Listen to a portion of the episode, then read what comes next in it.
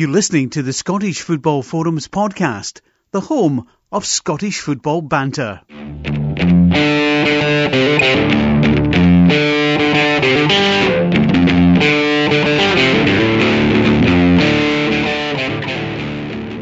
Hi, welcome to the latest episode of Scottish Football Forums podcast. We're at season 11, episode 19. Uh, I'm John. Uh, this is the second podcast of the week. We had Iona Fife on Monday, which was a bit of a music football special, probably more music than football, but thoroughly enjoyable and it's got good reaction so far. Uh, Donald is on tonight, regular Donald. Can we call you regular now? Now you've been on twice in the last like Yeah, twice in the last two weeks, I know. Regular-ish. I was I was saying to the missus, obviously you know, you know the missus, without naming names or that. I Uh-huh. said basically tonight we're doing a hipster podcast. So Donald is all about the hipster podcasts. And she said, she said, because obviously she knows you, you'll love that type of stuff. Hipster. You like I actually think you should now on uh, your social media be called the football hipster. right, I'll change that then. I'll add it into my bio. If it's not already taken. Um, it probably will be. I might need to add a number or two at the end of it, but Say Go to football instead of football. aye. Aye. I don't know if you get away with that, Donald, could you? I don't know. I would have to see. It might not be. Uh, need to Folk, check. folk in Ayrshire would be like, what? What's football? I know. Um, well, you could call it sporting hipster because you're a sporting hipster. yeah, yeah. I could rather than the football part. Yeah, I could make it that part. Yeah. But, uh, um, so the voice you heard there, giving a wee dig to Donald, which I liked already, uh, is Graham, uh, otherwise known as Fit Bar Bag. How you doing? I'm good. I'm good. Just sitting here. I'm actually facing like, behind the, the computer monitor. Banks of these floodlights are just shining in my face, like so.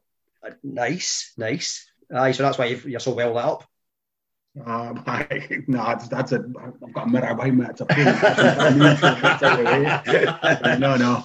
Are they Aye, training? it's- it must be training, or aye, I would think so. Like, yeah, because it's, uh, a Tuesday night. there's- You usually play into.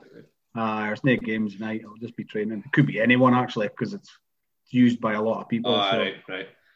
Aye, is it well? There's some uh, tonight. There's some West of Scotland games getting played. I know uh, there's maybe other games getting played elsewhere. So some teams were training on Monday, but unusual, usually a Tuesday, Thursday. So that impacted training. I know. Um, um, we're also joined by. Uh, I'll call you the football nomad first of all. Um, well, I remember your name. Not only kidding. Uh, Adam, how you doing? I'm doing great. Um, I'm currently illuminated by Tillicoultry's dry ski slope coming through my kitchen window. Ski slopes, right? Okay, that's that's that's a bit different to the rest of us. Aye. Anyway, is anyone sliding down? Um, well, a few folk just now. eh, aye, lessons are obviously going on. Right. Okay. So, welcome to Ski Sunday. Younger generation will be like, "What's what's Ski Sunday?" Yeah, We're That's one of the best theme tunes run about. So it is. That's, that's what I was about to say. If only you had a button to push when it came on. Yeah. If you're talking, Yeah. if you're that's another topic for another day. Sports theme tunes. Ski Sunday will be right up there. Ski Oh, Sunday would definitely. definitely be up there. Yes. Aye. Classic. I actually quite. I used to enjoy watching it back in the day. I've not watched it for years. I think the the most recent time I would have seen any of it would be Winter Olympics. I used to always watch it on Sunday, but that's before I was married and other things sometimes take priority. well, every Uh, every Sunday ski Sunday in Tillicoultry. uh, that, that actually brings me on to my first question for all of us, actually. So, this is like a Ground Hopper special this evening, which, for those that don't know, eh, well, I don't know if this is accurate or not, but they reckon it originated in the 70s in England, but I don't know if that's accurate or not. That's what I've seen. You guys might know differently. I'm not too sure when it actually started. I think it's definitely more popular now than ever. And I think it's because modern football's annoying too many people now. That's the feeling I get with the people I speak to. A lot of folk are chucking the professional game because they can't be bothered with it now, and they're doing this instead. I would say so. It's definitely more popular now. But I think if you're a football fan, you're you're subconsciously a groundhopper from day one anyway, Mhm. without you realizing. Because before I started, like actually taking note of it, well, you know, making lists and you know deliberately going places and stuff, I'd racked up a heap of grounds through varying reasons. Obviously, watching yep. Aberdeen was one of them, but I had mates that played juniors for Formartine, and then I kind of actively from followed Formartine United when they were juniors. So I got all over the place. I was up in Elgin and everything watching them. And because you thought, oh, I tripped Elgin, aye, here we go, that's another one. But you didn't realise at the time you were doing it. Yeah, we just as I got older, I thought, oh, hold on a second, I've actually racked up a heap of grounds before I even realised that I was doing it. Aye, Donald, what was the Cumnock score on Saturday? Uh, they, they get beat 5 1 by Formartine. like, aye, but, but funnily enough, I've got a massive beef with Formartine. I can't stand them. Back in the day when they were juniors, they were all right when my mates played for them, but I've got a 20 year beef with them. So I was wanting right. to get behind them. I was at oh, the first well. game. You were at the first game? I was, at the first, I was at the first game. But, well, I think I, it's in online actually because I think they just I think you was going to, going to try and meet up, weren't you? But didn't get a chance. I, think whatever. I, I, ended, I ended up I ended up with a rare no kids day, so I had a day out with a good lady instead instead of heading down. Thankfully. well, a question actually from my missus was, how do you pick your games? Is it based on the game it is, the ground it is, or because the missus wants a day shopping? So that's from the missus. That's not from my guy. So we're all right. We're not getting into trouble here. Uh, Adam. Well, I'll, I'll take that on as a single man. Um, I kind of pick my games for a variety of reasons. You kind of have the ones that are within one train journey away. Okay. Then you kind of pick. It's amazing how many clubs in a single season have a centenary, or how often there's a. If you've got the whole of Scotland in front of you, how often there's a local local derby, yes. or some some kind of occasion as well. So, not uh, you kind of like you kind of lay it out with I'm not leaving anyone back in the house, so that that doesn't matter. But it's kind of what's kind of the big events for some clubs, what's the kind of big derbies, and then what can I get to and be back be back in my local by five o'clock. By five o'clock, aye, and then home for Strictly. Yeah. Aye.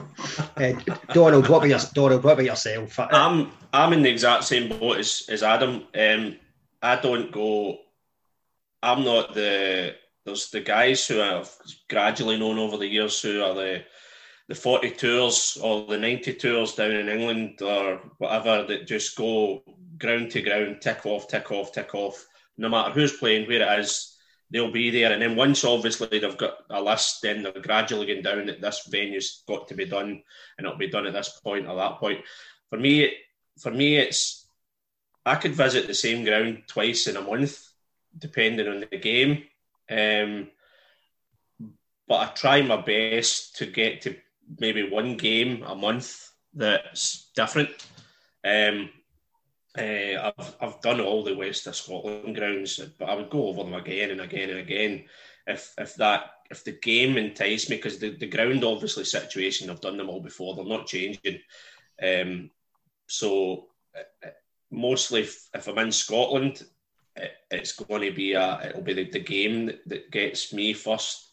Um, but if it's down south and I'm heading, obviously I'm I've got hardly any down. Well, I've got quite a few down south, but now now getting into the non-league scene down south, um, every ground is just different, um, and it's uh, it's just I'm a bit like Adam as well because I don't drive. Obviously, Graham does.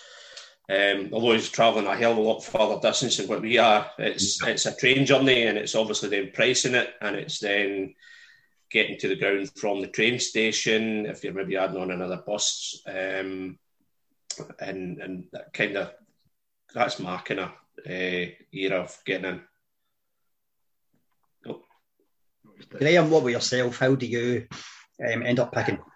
Well, see, like I'm, a, I'm actually a novice to this. Really, it started Christmas about 2016.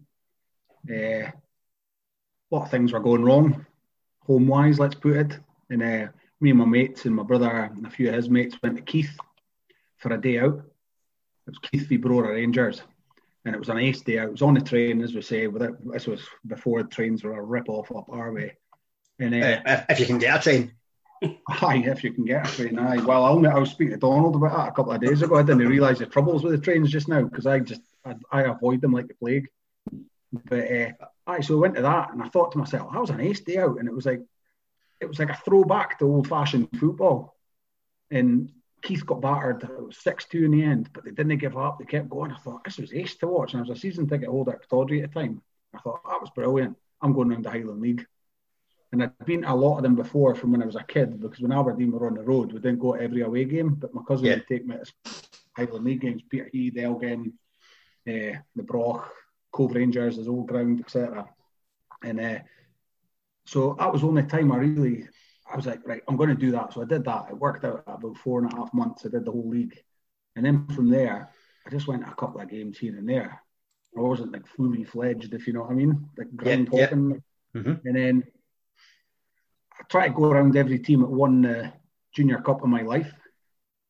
Cool, and then cool. all, all, all of a sudden, I just abandoned everything. And I don't pick, I just look at the fixtures and I go, you know what? I'm going to Linlithgow, or well, obviously that was part of the Junior Cup, but yeah. you know what? I'm going like last night, for example, Dunbar on a Tuesday night. I, I drove down to Dunbar just because I could, straight from the school run. Aye. I, I don't have. I did have a thought process, but I don't now. I just go wherever, and usually it has to involve the wee man getting his football in. Yes. 99 times out of 100, he has to be allowed to have his football in the ground with him. That's good. And that's certainly something from, like like yourself, an Aberdeen fan that go to, well, what's now the West of Scotland, but was the juniors. That's something you see is it's it, football in the seniors are you can take kids, but we also know some of the, the language, and uh, this is where I'll contradict myself, is a bit suspect. Now, I'm not saying that language isn't suspect at other levels because it is, we hear it all the time, but kids can go, they can kick a ball, they can play with their mates, they can maybe watch a bit of the game, they can get a, a juice and a packet of crisps for a pound. He's on the pies now. Oof. Well, oof, aye, well, getting more expensive. Now getting more expensive, but even even then, though, with a pie at the, the likes ah, of your exactly. your traditional non-league ground, we'll call them non-league, even though I know now because it's different you can get a decent pie for two pounds. And I've said for years in this podcast to the guys that maybe not uh, been lucky enough, and I'll say lucky enough to go to maybe non-league grounds. Your, your pies at non-league grounds are so much better than what you get at the senior grounds. Absolutely produced. Um, yeah. Which we love our food chat, Donald. Do you know we love the food chat and the podcast? Yeah. So yeah. we'll get this in here now. um, first of all, first of all, and, and I'll go alphabetical here because it's easier. So, Adam, what's your favourite pie?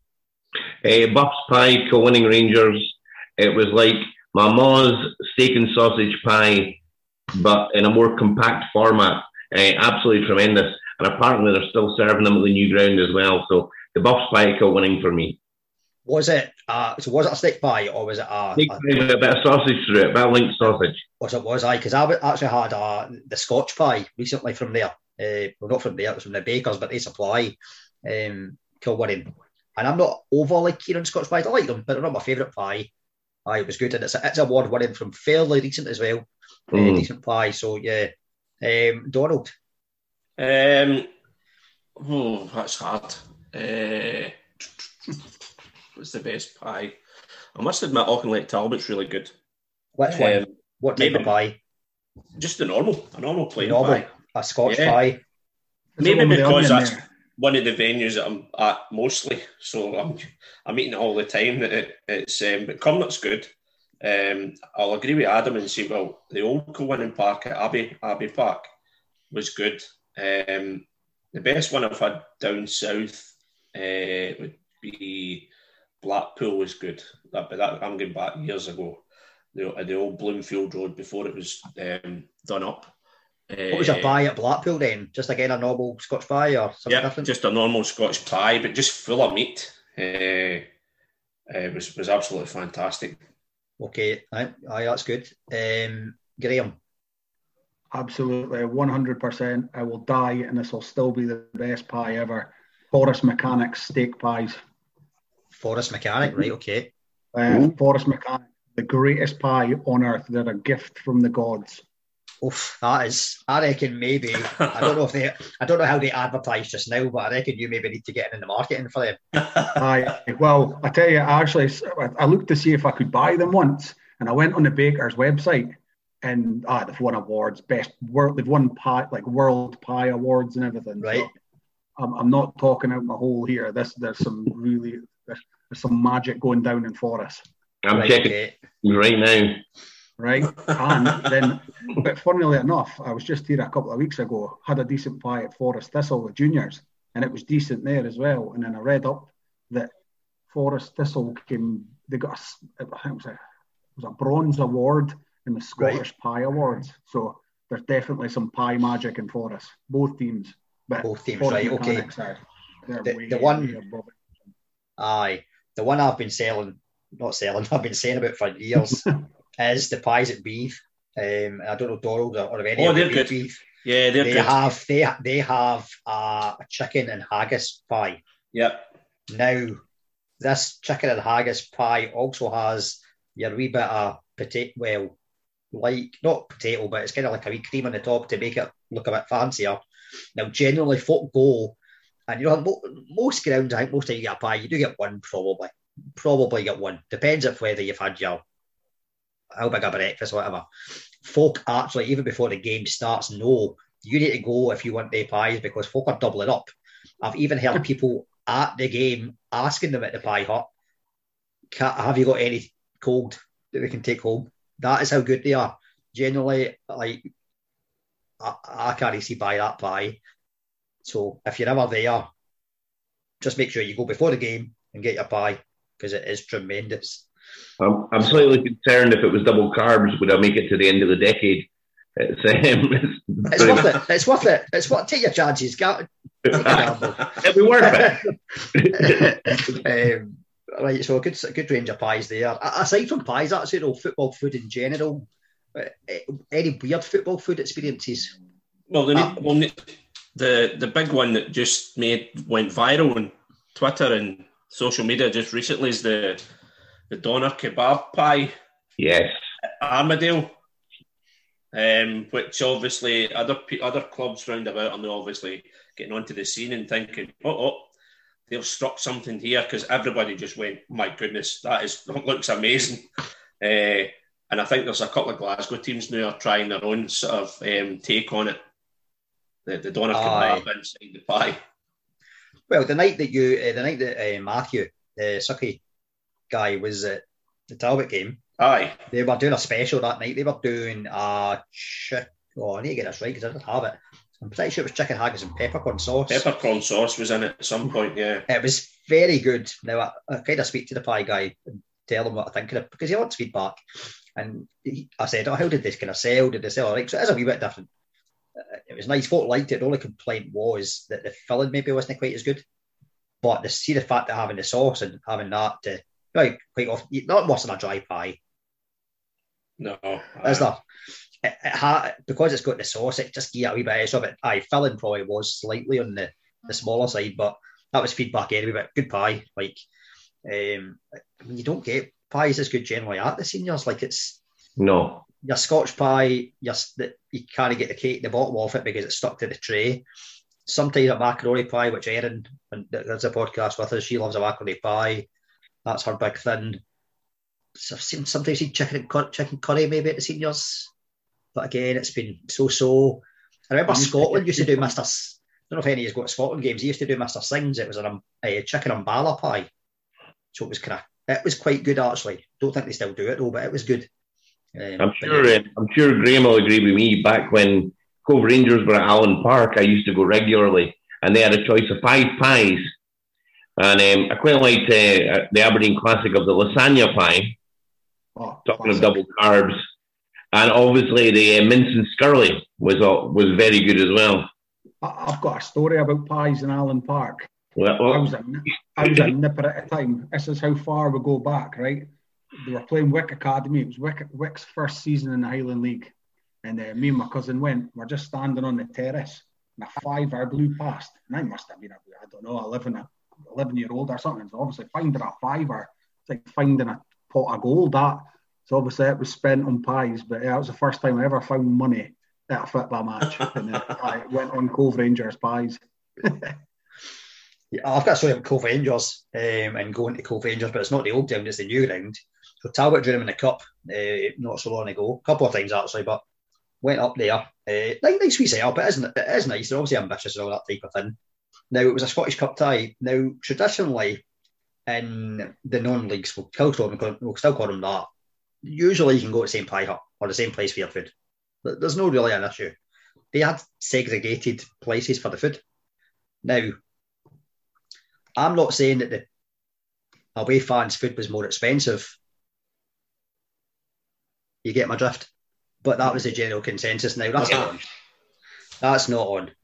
I didn't hear very good uh, stories about. I went to Talbot about two weeks after that game, and I was in the social club, and I was speaking when they found out I was from up. I just say up from Aberdeen. It's easier than saying yeah. Old Meldrum. You know what I mean? Just a generalisation. And uh, they were saying, "Oh, we were up at Cove." Uh, there was not a nice word said. Security, food, the whole lot, the segregation. It was all bad, which doesn't surprise me because that's another team I've got a beef with.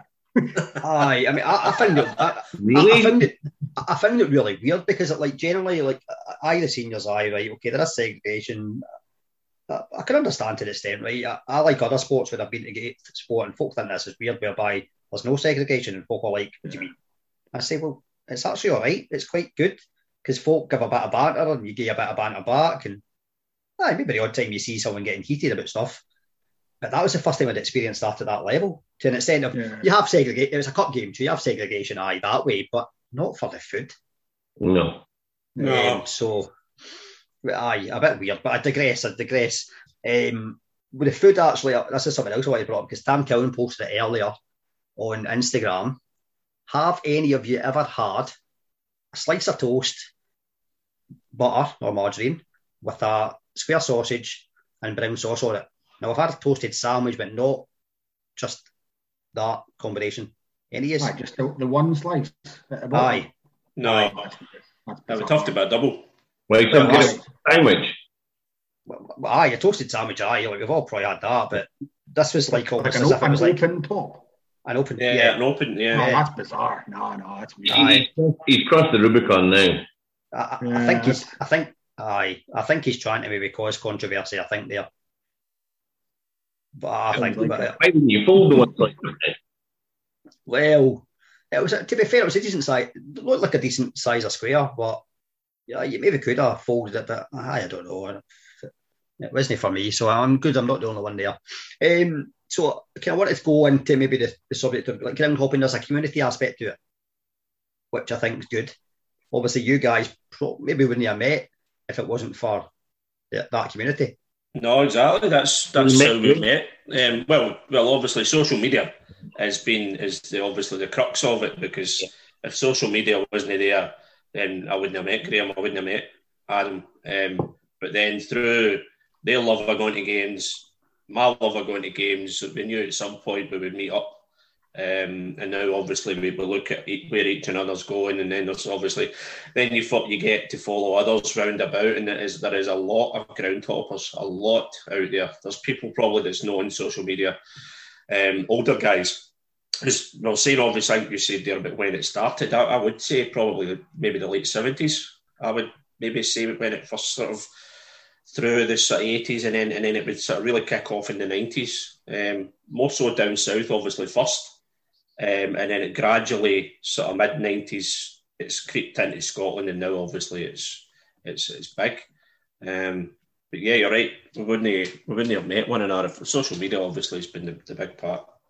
Yeah, just on that point about you saying about being down south, obviously we've had discussions off air, like Donald, you and me, about in England they treat it as like a weekend, a special weekend, like advertise it, get behind it, go. I think quite often it used to be traditionally, I think maybe when it was international, maybe week, I think yeah, they would. Yeah. Because folk are maybe not going to international, they're not seeing their club. So I maybe have a different experience. But in Scotland, I think it's fair to say it's not yet heavily advertised by the authorities.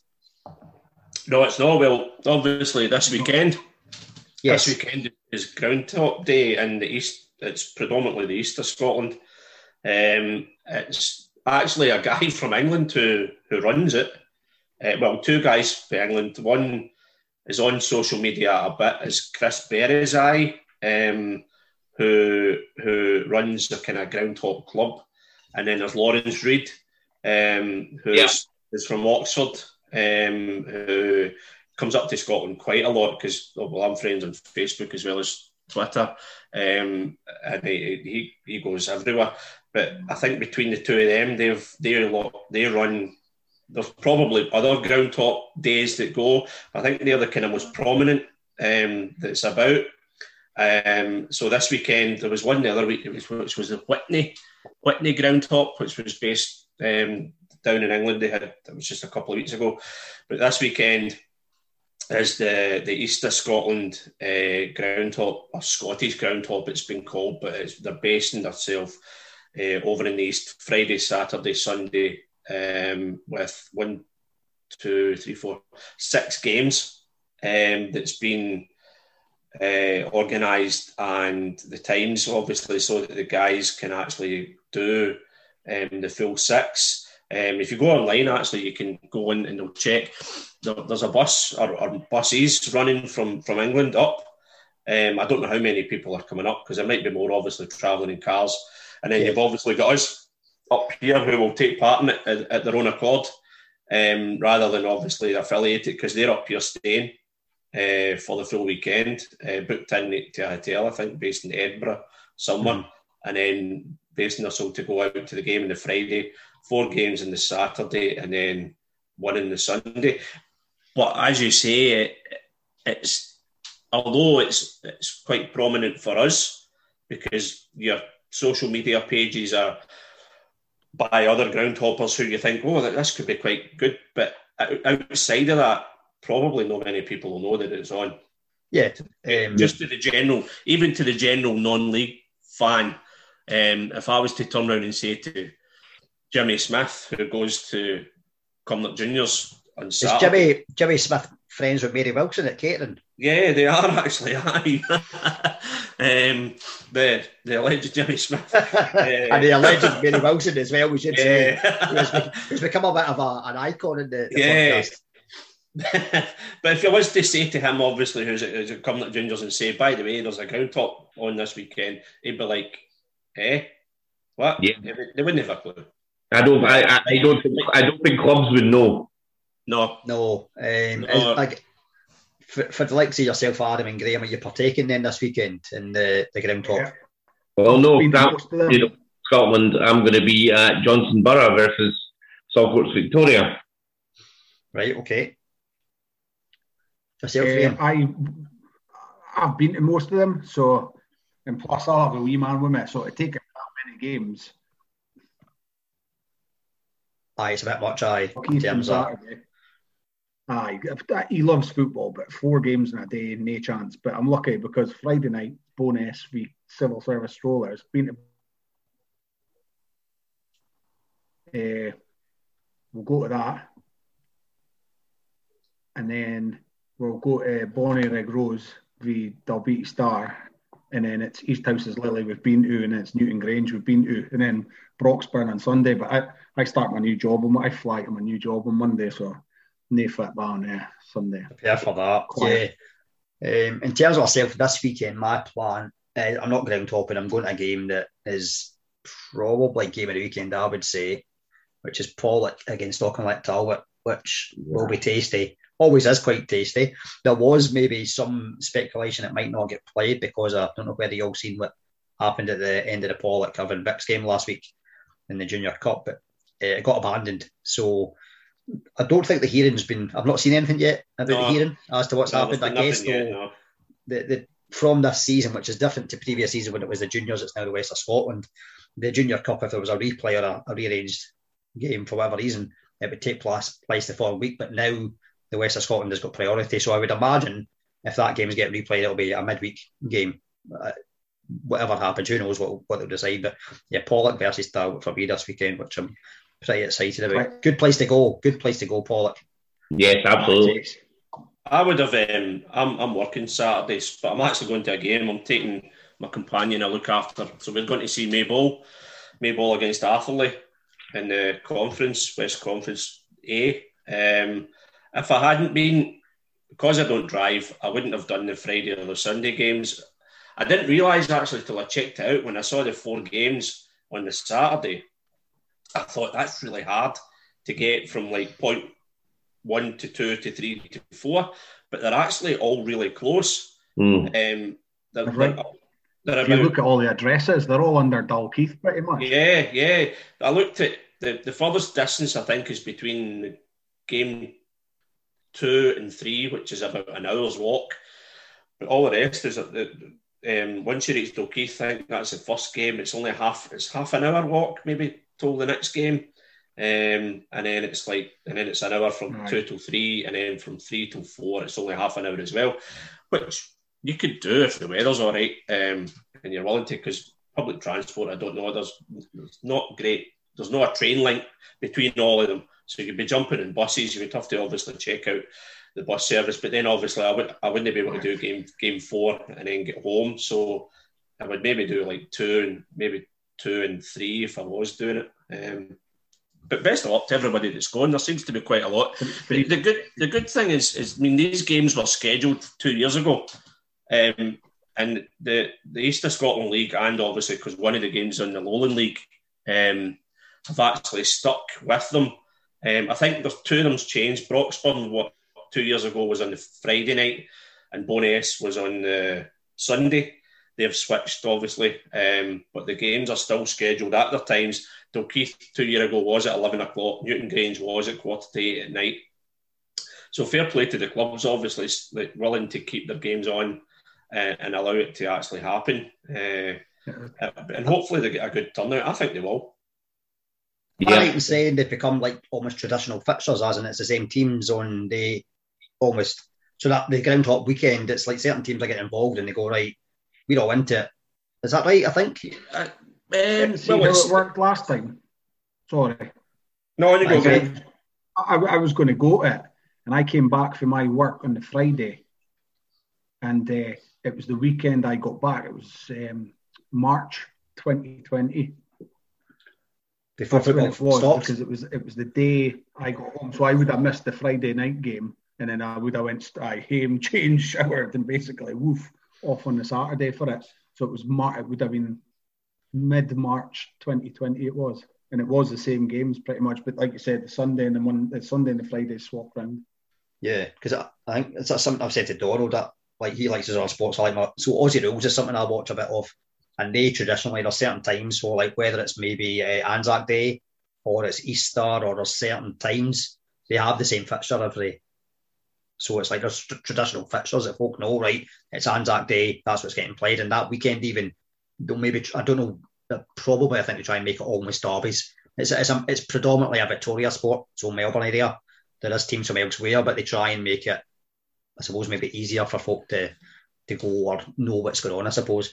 Um, I had So a wee, we- I, I had a wee well when I was looking at it, and it, I mean the the East this East of Scotland ground hop has been going on for a good few years now. Obviously, exception of last year, obviously because of COVID, but um, just very very surprising that the West have never took to getting involved because I think um, they might now that they're not classed as junior clubs anymore and they're now non-league and the the, the floodlights there's a lot as well. There was a lot of teams in it, especially some of the teams that I know in, in the West are very, very against moving from a two o'clock kickoff on a Saturday. Even if they moved it till three, some of the fans were quite like, "Oh no, no, no, no! The game has to kick off at two. um, but you only have to look at what's happened just recently with the the, the new the teams have been floodlights. Obviously, the Friday night games that's happening on the West. That it'd be, it'd be fantastic if you kicked off not that long ago. You had Hurlford against Darvel, local derby. There's only what five ten miles between the two clubs, and the crowd that they had that that night at Darvel was phenomenal. Um, it, it was almost double what they would have got in the, in the Saturday afternoon. Greenock Juniors and Port Glasgow Juniors and Inverclyde Derby. I think it was about two or three years ago. They tried out a Friday night, um, and there was over something like 500 went to the game under the flood floodlights. That'd be a great game, in, that'd be a great game in the West. Aye, Kick off to kick off a Friday night West ground hop. Yep, And then, absolutely. and then you maybe on the Saturday, you might not need to go the four games. You could just have three, but you could have maybe base two in Glasgow during the day, and then you nip down maybe to a floodlight game at Irvine Meadow or Winning at night at five o'clock, um, and then you kick off maybe, uh, say, Cumnock and Glenafton on the Sunday. Um, you wouldn't take away a massive derby like Cumnock and Auchinleck, but a derby of some sort, um, or you could say Kilwinning Rangers against uh, even Darvel or whatever um, on, a, on a Sunday afternoon. There's there's a great set of fixtures that you could have, and you bring in the Lowland League involved because obviously they're although they're at the moment most of the Lowland League teams are East teams, um, but you could have on as warrior games um, East Stirling maybe at home to Bonnyrigg or um, who else is in the West? Caledonian Braves or well, you've got Gretna, but they're doing Dalbeattie Star or Yeah, Gallifrey. yeah. They're a little bit further away, but so you try and make them kind of central. Add in, I think it's next weekend. You could add in a, a wee Glasgow Derby, St Roch's against St Anthony's. If you get down one of the low leagues, just kick Yeah. that off at a different time. Yeah, that'll be a great game. The, They the one I think, the one I think, oh, sorry to interrupt, Donald, is in uh, the West will be the Marymass Derby. So for those that don't know, Irvine Meadow Yeah, and that's Irvine a- Vics, Irvine Or- Meadow and Irvine, Irvine Meadow and Irvine Vics on a Friday, traditionally when the Marymass celebrations take place, it's a Friday night game, always, Yeah, but always, and that's been going on. That's a tradition. So that would be your ideal. They would have to ideal change. They would, they would have to change maybe when the when it when it was because they, I think it was last month. I think yeah, it was. I'm yeah. pretty sure. Um, so have that in the Friday because maybe it'd be an idea to have the West one different to when it's when the East one is. Yeah, well, you don't have to. You don't. You obviously do them do them differently. You don't com- don't combine them all together because then the, people want to go to some games in the east, or people want to go to some games in the west. You have a bit of a gap. You have say you have over the course of the season, you have your west games um, September October time, uh, or your east games at the moment September October, and you say March for your west hop. Um, Yeah. and people could, that's something for people to look forward to. Because I know a lot of people round, I know a lot of people round about here would turn around and say, "Oh, they're they're coming to Glenafton, they're playing at two o'clock." But then just Yeah. up the road, you nip down to watch Bonnyton Thistle against Darvel, and then nip over to them watch Saturday night game. Uh, could be at Trin. I've got the floodlights as well. Trin at home. To, Definitely, definitely. Yeah. Or winning our large. Yeah, Yes, against it's hard. or- But Yeah, what, what you're failing to realise here is there's a fuel crisis, and I live in the north. So why don't we have a Highland, why don't we have a Highland League one? ah, Well, but exactly as well. Friday, Friday night. Oh, you lead on to that one. Friday night locos, and then Saturday you could take Turriff, Deveronvale, and the Broch. There you go. And then There go. Sunday you could be Buckie. I like And this. they're We've all- You want a wee bit Yeah. of Sunnybank in there, though. Wee bit of Sunnybank. Nah. Got- Graham, Graham doesn't like them either. no, I've got nothing against Sunnybank. Nothing against Sunnybank. They're, they're a bit out of the way. That's Aberdeen. You could have an Aberdeen hop, I suppose. Yeah. But, nah. How, how Yeah. about we all, how, how about we start it at Wick and we work our way down? Yeah, Mark. Wick, well, you get Wick, Brora, Chuck and uh, Halkirk in, the, in North Caledonia, and, and then I don't know who else could you chuck in there. It could be put, it could become part of the North Coast 500, couldn't it? The North Coast 500. Go to your You're Highland on to football. something here. I think. You're on to Right. something here. Right, let, we'll edit that bit out. We'll edit that bit out. The four of us will all go in, Dragon's Den, see what, see what they say. Um, why not? though? Why not? Like, I, I think this is a thing that we speak about often. I'm not getting political. Well, maybe I'm getting political, right? It's all right to get political sometimes. Traditionally, the governments in the UK don't particularly like football fans. That fair to say? Yeah, yep. Totally fair. But why don't we embrace it by the fact of like we've this has been the thing over COVID especially has highlighted it right. Now it's not just teams that are struggling. This is something we've discussed a wee bit. Mental health of people because they can't get to the football. It's massive. Not just that. We had Robert Love on the podcast. I think it was round about the start of COVID or just after. So he's now at Girvan. The players were like, I'm working my knocking my pan in all week. Saturday I play football, it's my release it's, the impact it has is massive. Economy, how much money I don't know the figures right. There's probably been there will have been studies. How much money does football bring to Scotland? It must be crazy. Impact it has on mental health. How many of us had a at times when you're like, right, we kind of get to the football, and then we were all buzzing with think was it BT showed the Bundesliga again. We were all like, let's get a German team for the weekend if we didn't already have one because football was back in some way. Much as you couldn't get to it, you could at least see football again.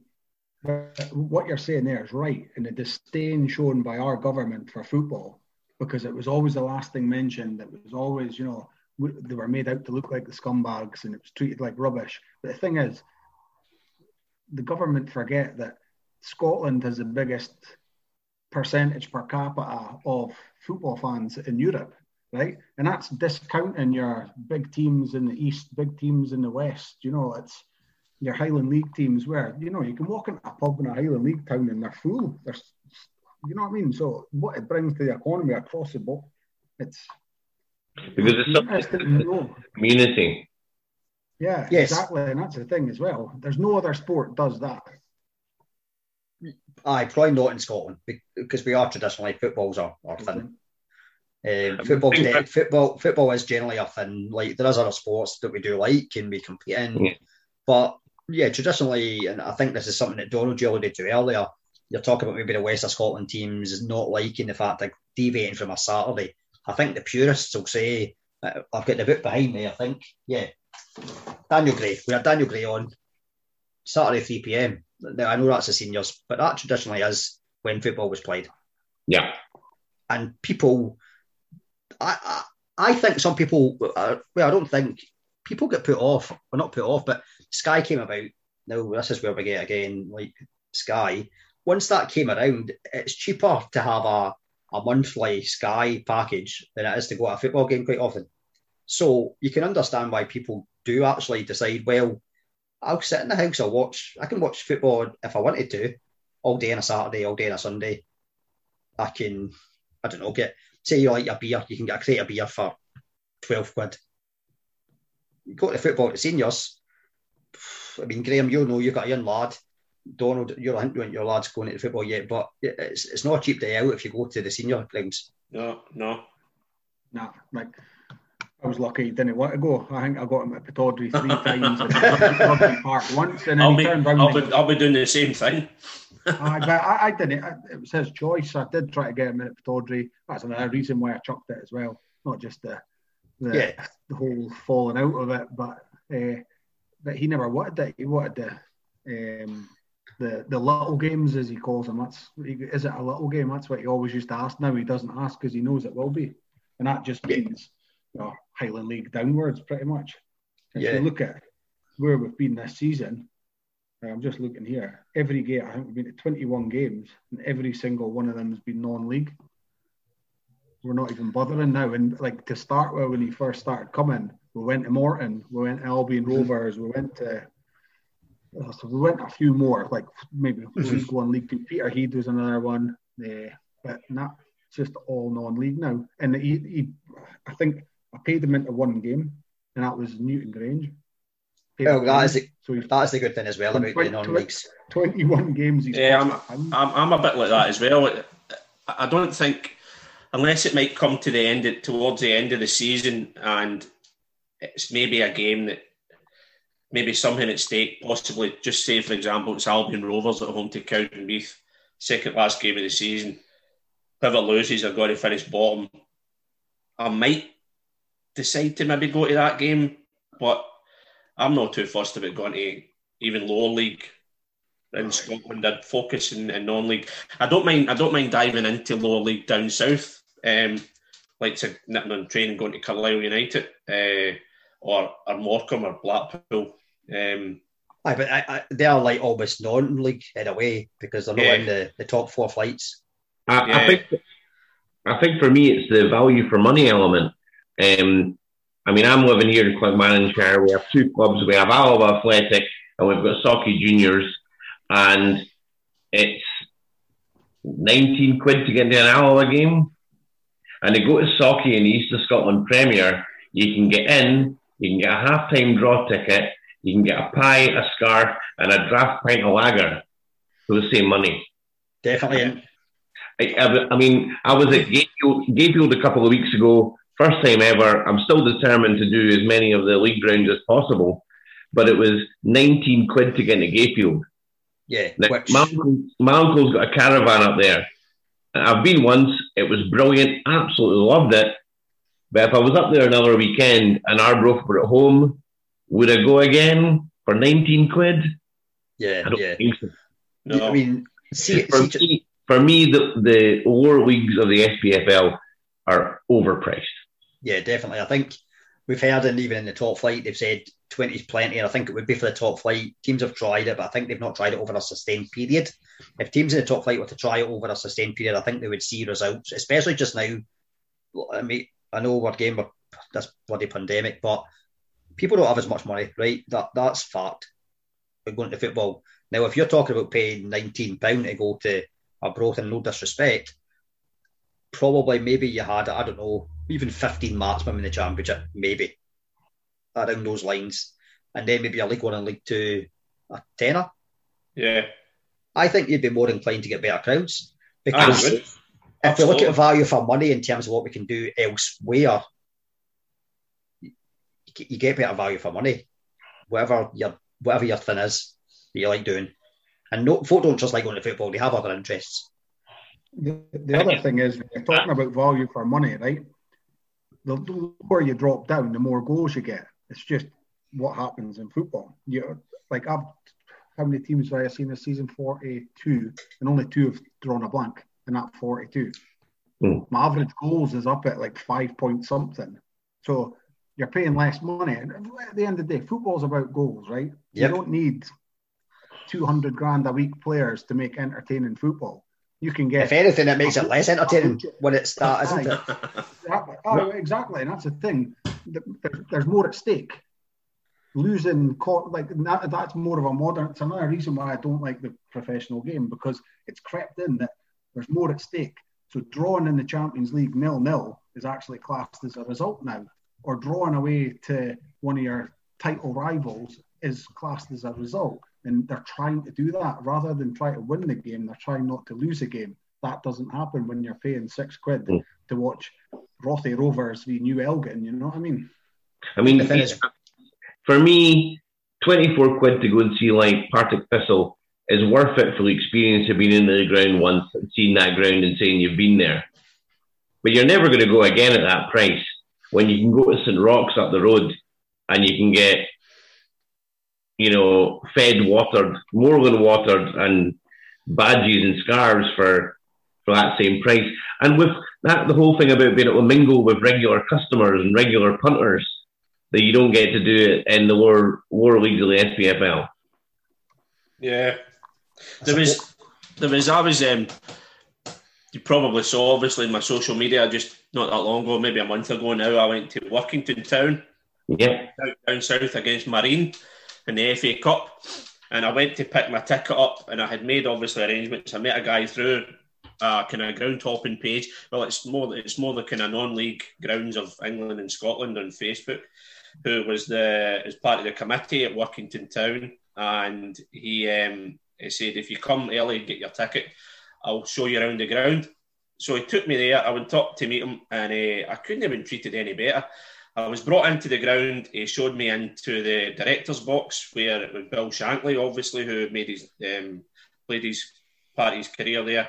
Um, he showed me into the, the players' lounge. He then showed me in the dressing room. The players were already there. I met some of them. I then went onto the pitch, went into the dugouts, um, and a little tour of the stadium. And we come back round, and then we spent about 15, 20 minutes and we went into the sort of the bar area, um, and he, he bought me a beer. Um, he says for coming all the way down. I said, "You don't need to do that." He says, "No, no." He says, "It's great." And then we Donald, had... Donald, uh, Donald, I've been out with you. You love a free beer. oh, definitely. so, and before he actually dis- before he disappeared, because he was obviously stuff to do that day because it was FA Cup, um, there was nobody else there. We sat and had a talk, and he spoke about obviously ground hopping and he, and he says a little thing had been playing in his mind, and he said, "You know what?" He says, "I'm going to go ahead." And um, Workington arranged um, just Saturday there Um, they had a home game against 1874 Northwich, and it was it was a ground hop day for, for hoppers all over the country to go. It was 20 quid. Um, your 20 quid got you your entrance fee. It got you a tour of the stadium, which I got. Um, you meet the players in the dugouts. Um, you got a pin badge. You got a pie and peas or a pie and gravy or whatever, um, a burger and chips, whatever, whatever took your fancy, and you got a pint. It's good. good for, for 20 quid. And it, yes. and it, looked as if they got a good wee, they get a good wee attendance. I think there was about 30 or 40. Um, Workington got a decent crowd anyway, but they actually, a lot of people took advantage of it. Um, and I thought that was brilliant.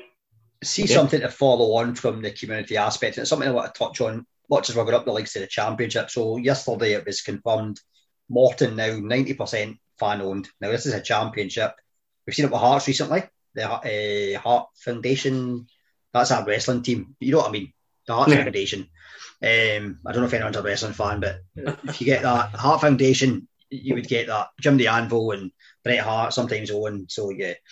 Um, so community, I, I, going back to community, basically the non-leagues, they aren't owned by chairman, right? There's people that look after them. You've got your chairman, your treasurer, your secretary, etc., etc.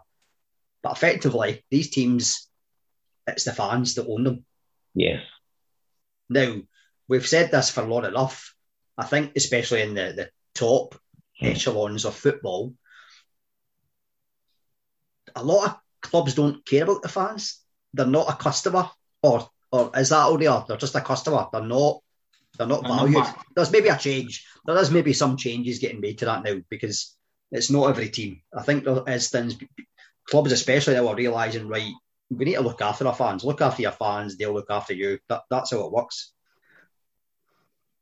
So, so Morton, I think, terrific. Morton, the Morton approach, I think, is terrific. 90%. I know there'll be, I don't know, the 10%. I don't know if the McGills have still got a say. Not the McGills, the Easdale. McGills are bosses. I'm guessing they still are there somewhere. Possibly. The way forward for Scottish football, overall or not, uh, maybe it'd be more difficult for your Rangers Celtic maybe maybe even your Aberdeen and some of your clubs. Hearts have done it. I mean, Hearts are the fourth biggest team in Scotland. I'll get a bother for that from folk I know that Scott Hearts. We're going by trophies, aren't we? Just wondering who's third now. That's Aberdeen. It's Aberdeen. Wow. Well, but uh, it's, it's borderline. it's borderline between Aberdeen and Hearts, to be fair. Um, so is it maybe the way forward for majority of Scottish football? I think to an extent, I wouldn't say majority, but to an extent, yeah, definitely. Well, what made sorry, what major European clubs have been successful being fan owned? I'm genuinely asking. I'm, I'm not. The Germans is the example. I the, the, only the Germans are the only ones I know that have the whole. Is it fifty one percent? They're going by yeah. the fans uh, but obviously, I mean, Bayern Munich, even Bayern, Bayern Munich, they're for a, a, big club, are very well run. I think they don't splash a big cash. They do very well with the Bosman thing and all that type of thing. Leipzig are obviously the, the outliers, I think, just now. There's a couple of others where they're not the traditionally German club because of their backing that they have. Mm-hmm. Now, Germany, I think, I mean, personally, aside from Scotland, Germany probably the place I'd rather watch football than any other league in Europe. I would say, in terms of fan experience. Fan experience. I've been to a few games in Germany. I've been to Berlin. I've been to Dortmund. Fan experience is brilliant. It's not just going to football. A ground, top, a ground hopping day. A ground hopping day in Berlin is probably a ground hopping weekend. Anyway, sorry.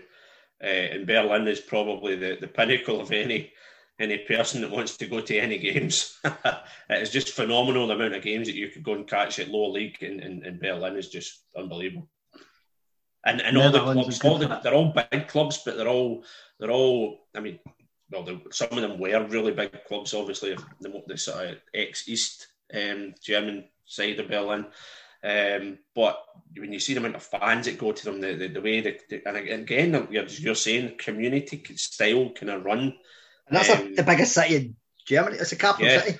Yeah. I mean, some of, the way some of those clubs are run just by the fans, um, the things that they put on for you, the things they do for you, it, it blows a lot of the, the Scottish and, and, and, English clubs out of the water. I, have told you, like, um, I went, I was lucky enough. I went to Berlin. I don't know, must have been maybe ten years or so back, whatever. So Hertha Berlin, Union Berlin were both in Bundesliga two at the time. I go to Berlin. I thought, right, my missus speaks German. I, I thought, right, I'll have a look and see if maybe one of the teams are playing. She went on and managed to look at the, the website in her German. Couldn't have picked it better. Hertha Union Berlin Derby at the Olympic Stadium.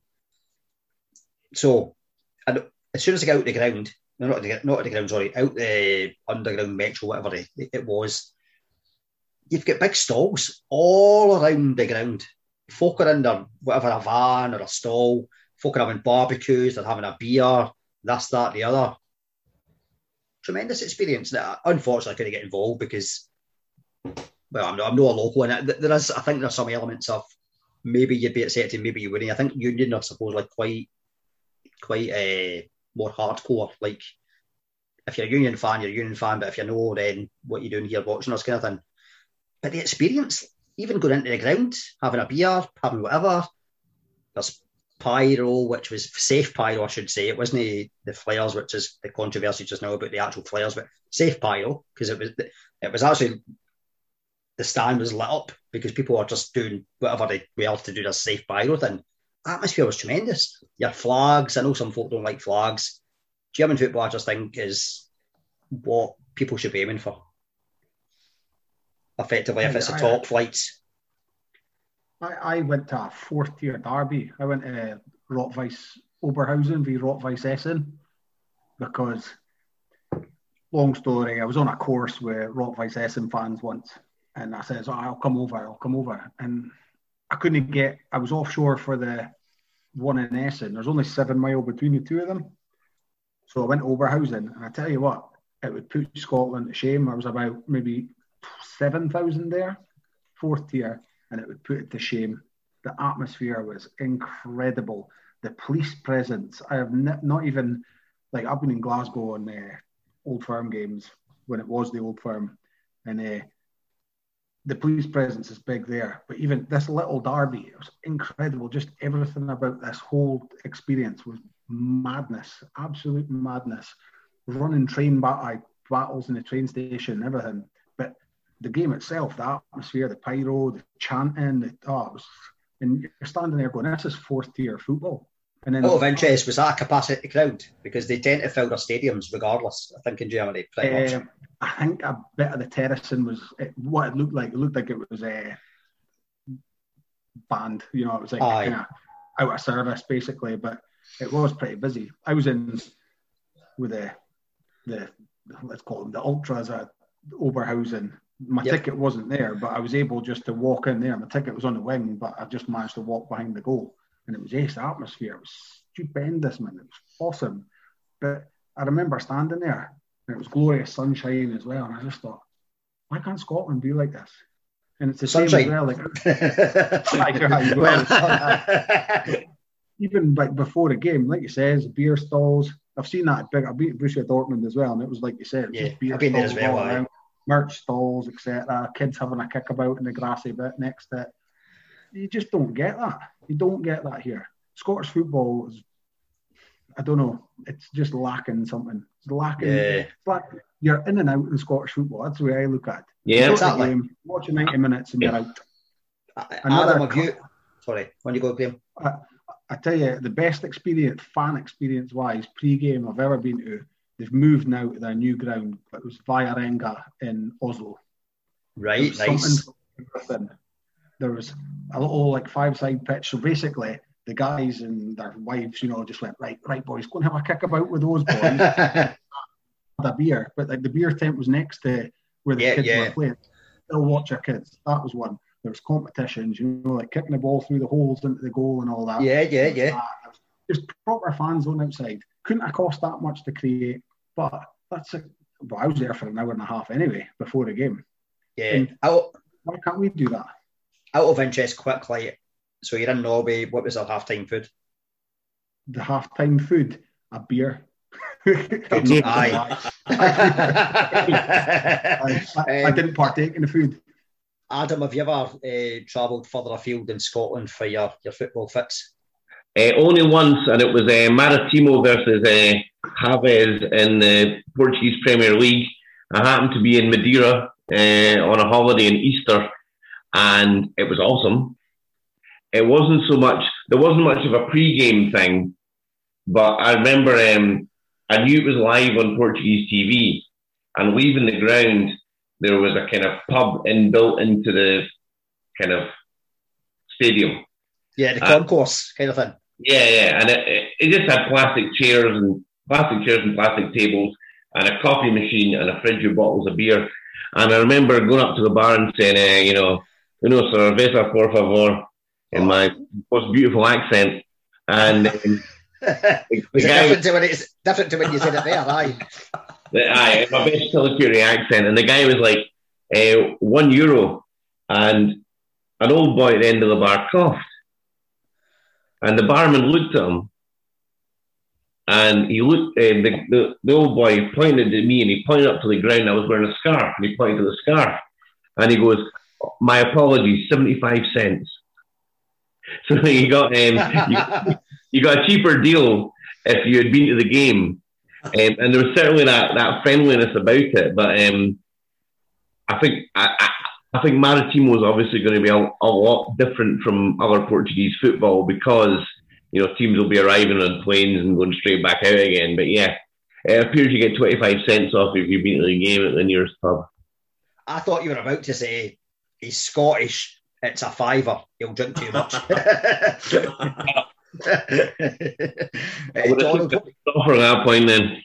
uh, Donald, what about yourself in terms of travelling further afield outside of the UK for football? Um, oh, well, what I'm drinking out of the moment that's um, Tondo Panenka. Right, okay. Known nice. for the, the penalty kick, who is a, a legend and icon at Bohemians Prague, um, where that was, um, well, I'd been to Bochum.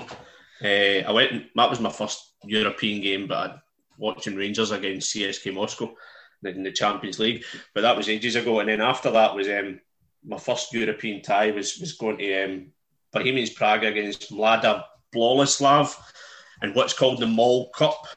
Um, and a Wednesday night in Prague, um, just me, myself, everybody else I was with was in Prague. I just jumped in the metro. Um, I followed a guy with a scarf on, just did a green and white scarf on. I thought, right, I'm following you because I know where you're going.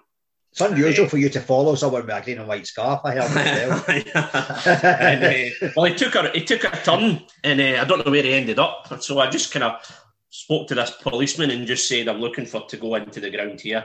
And the policeman, they, they were fantastic. They just said, follow me. And obviously knew, obviously with the accent that was foreign. And I was I just wanted to watch the game. And he said, he just looked at me and he says, they pointed to the main stand over there. And he pointed to this exit here. And the way he looked as if to say the exit was, or the entrance, sorry, was to say like, that's where the ultras go.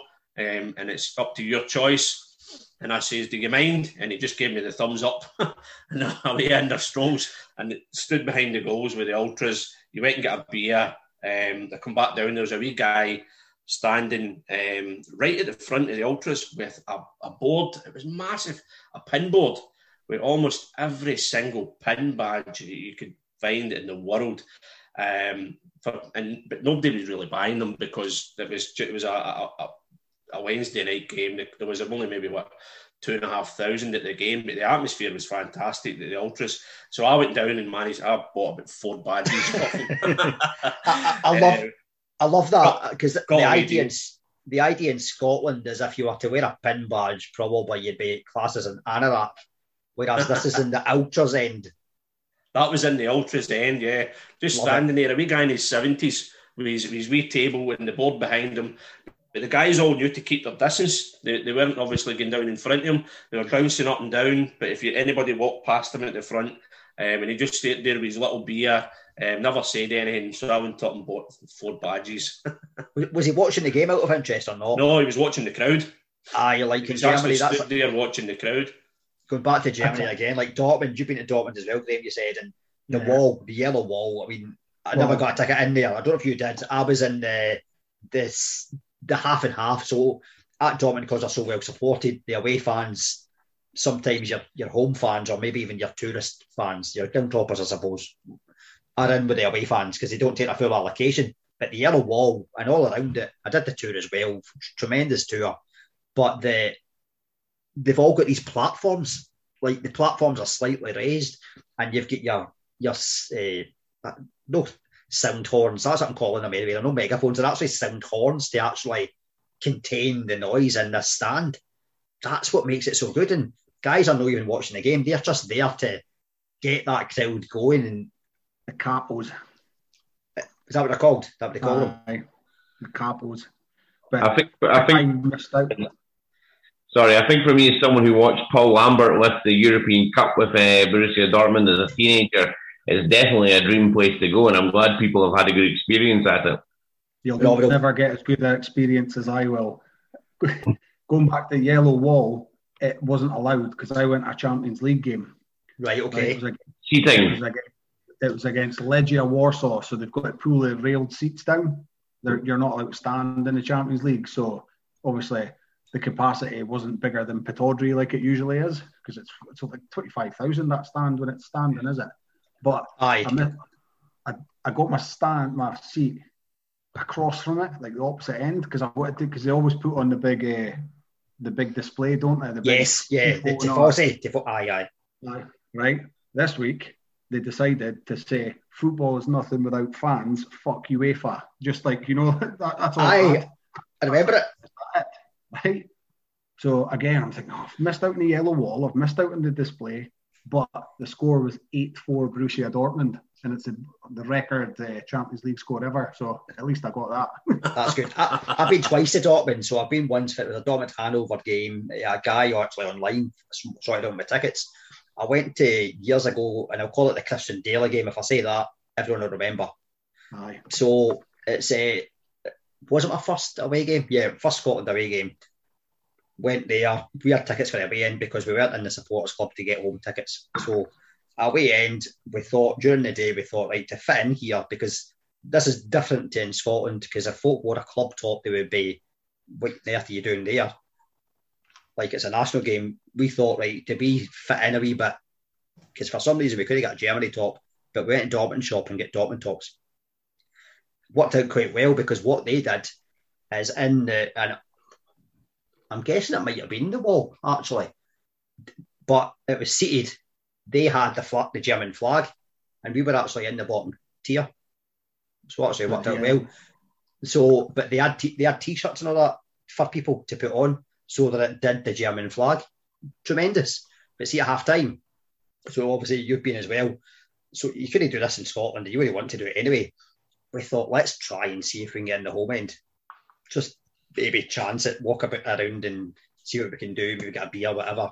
We managed to walk all the way around to the away end and get in. But then we get absolute pelters from Scotland fans who are like, what the fuck are you doing? Because we have the and tops on. But aye, tremendous. But if you've not been, uh, aye, it's, it's phenomenal. And that's a, a stadium that's 80,000 and a lot of time they say when it gets bigger, the atmosphere's not as good. No, it, oh, unbelievable. It's one of my bucket list places. Because it's so steep as well. They're right on yeah. top of that. yeah. Um, place. So yeah, uh, we'll get back to Scottish football though. So Raith and Fairland were playing tonight. Now this is a question I got from one of the guys. Um, what's your favourite ground? And if it's not Starks Park, what is it? that Ross's question. it was Ross's question, aye. uh, so Ross, um, th- that was his question. He stays around that way, but one all it finished.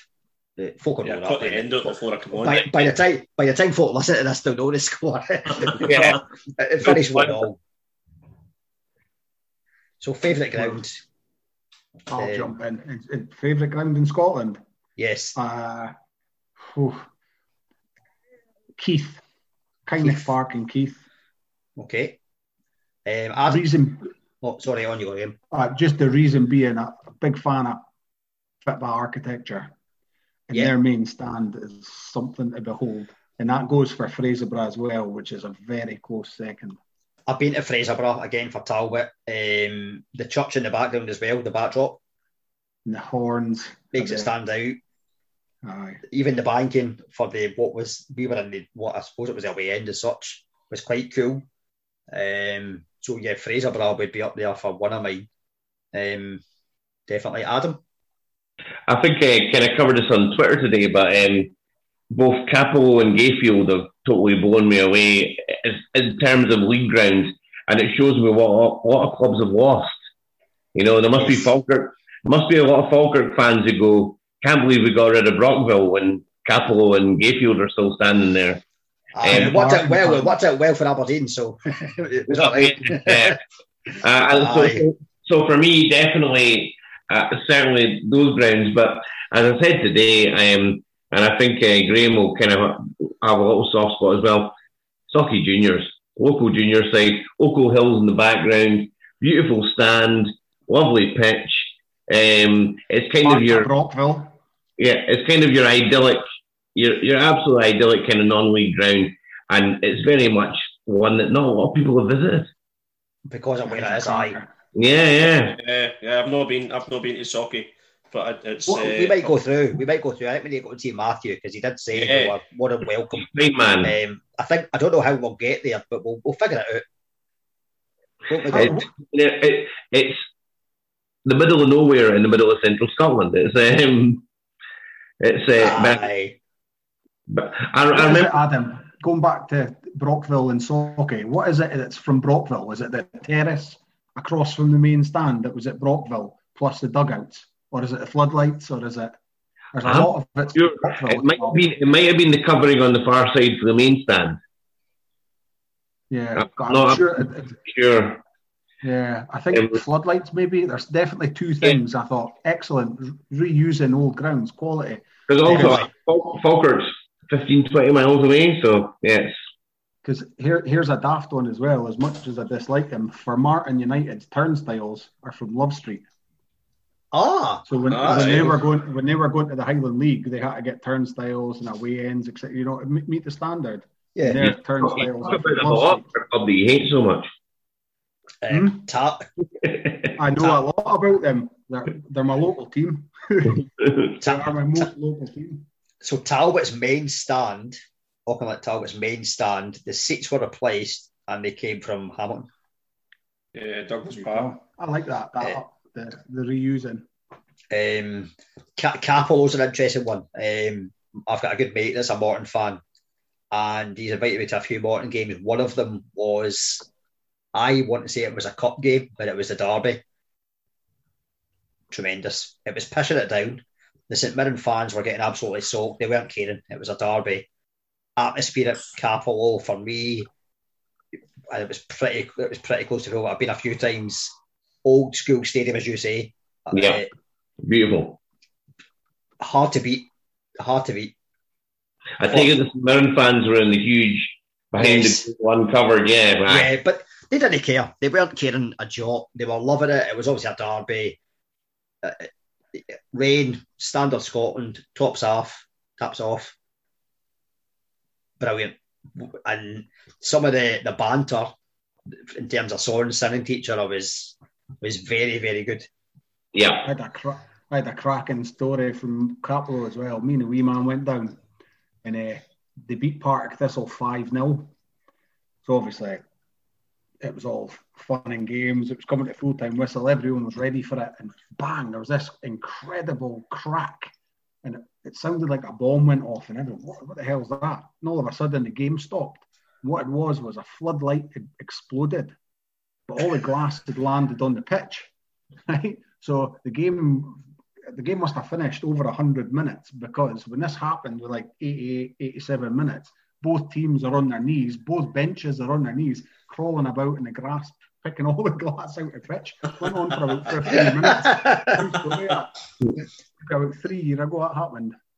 I- I'd actually asked my mate that's a Morton fan what's his favourite grounds outside of Cappielow, and he did say the old Love Street.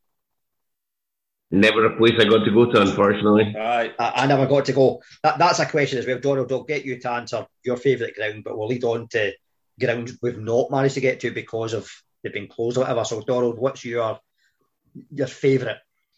I would say uh, senior ground. It's only just down the road for me, but nothing beats Somerset Park.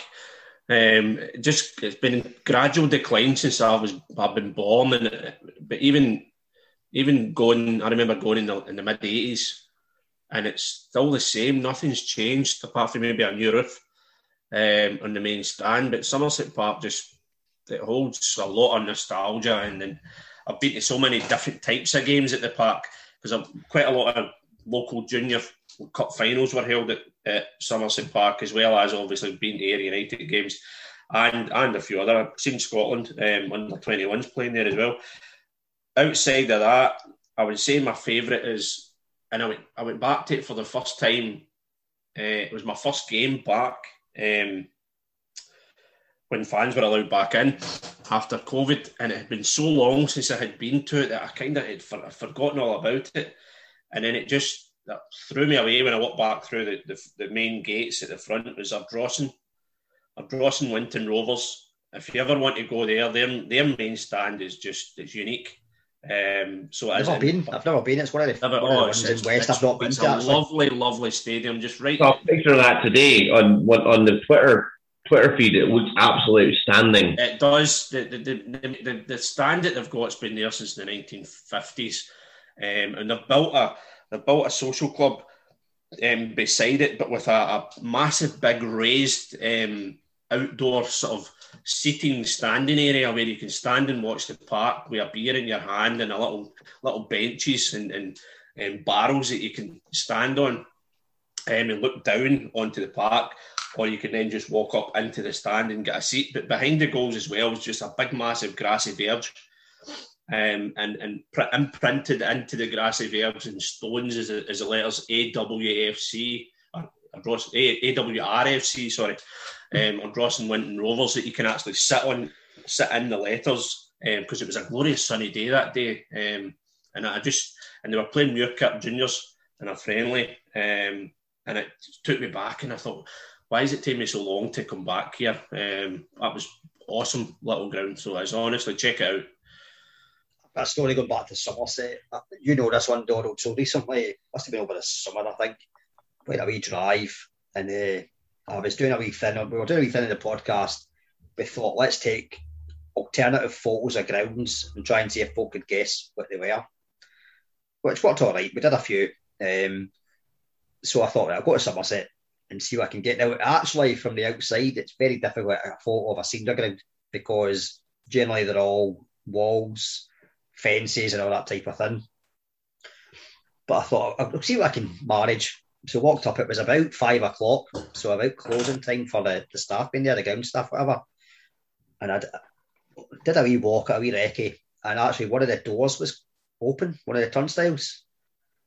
And I was like, right, what, what do I do here? Because I suppose this is trespassing, but mm-hmm. it's no often you get an opportunity like this. So I tentatively went in, but didn't go fully in the ground and took a picture. And even then, it was quite cool. And I went back to the missus was driving. I said to Mrs. Right, this is a situation.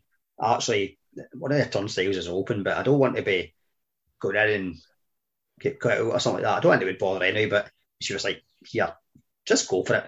So I ended up just going right through the turnstile and did a wee check just to make sure no one was really about get out to myself, get pictures. Did you keep the engine running? yes, but tremendous. Like to see because it's not often you get that chance to see a ground yeah. empty like that. Um, so some cracking photos I got. Um, and, and great, it is a great stadium. Yeah. So uh, there we go. So grounds that people have not had the chance to get to. Obviously, Adam, you said about Love Street. Any others? Hampden. Hampden was done up. Hmm. One I could still potentially go to, uh, Graham mentioned it today, was uh, Fraserburgh. It's gorgeous. That's definitely something I'd, a place I'd love to go to. Um, apart from that, you know, it's just kind of, I don't really have too much of an idea. You, you, you never really get an idea of what a ground's like until you walk into it. Do you know yeah. one? Do you know one that we all? Do you know one that just come into my head there? Do you know one that we all need to get to. And if you want to get to it, we, would have to go probably in the next year. Um, probably maybe up to this time, 2022. Um, it's it's not in Scotland, but it's across the water. The Oval, Glentoran, Northern Ireland. Absolutely. That has to be up there with probably one of the top three in Europe.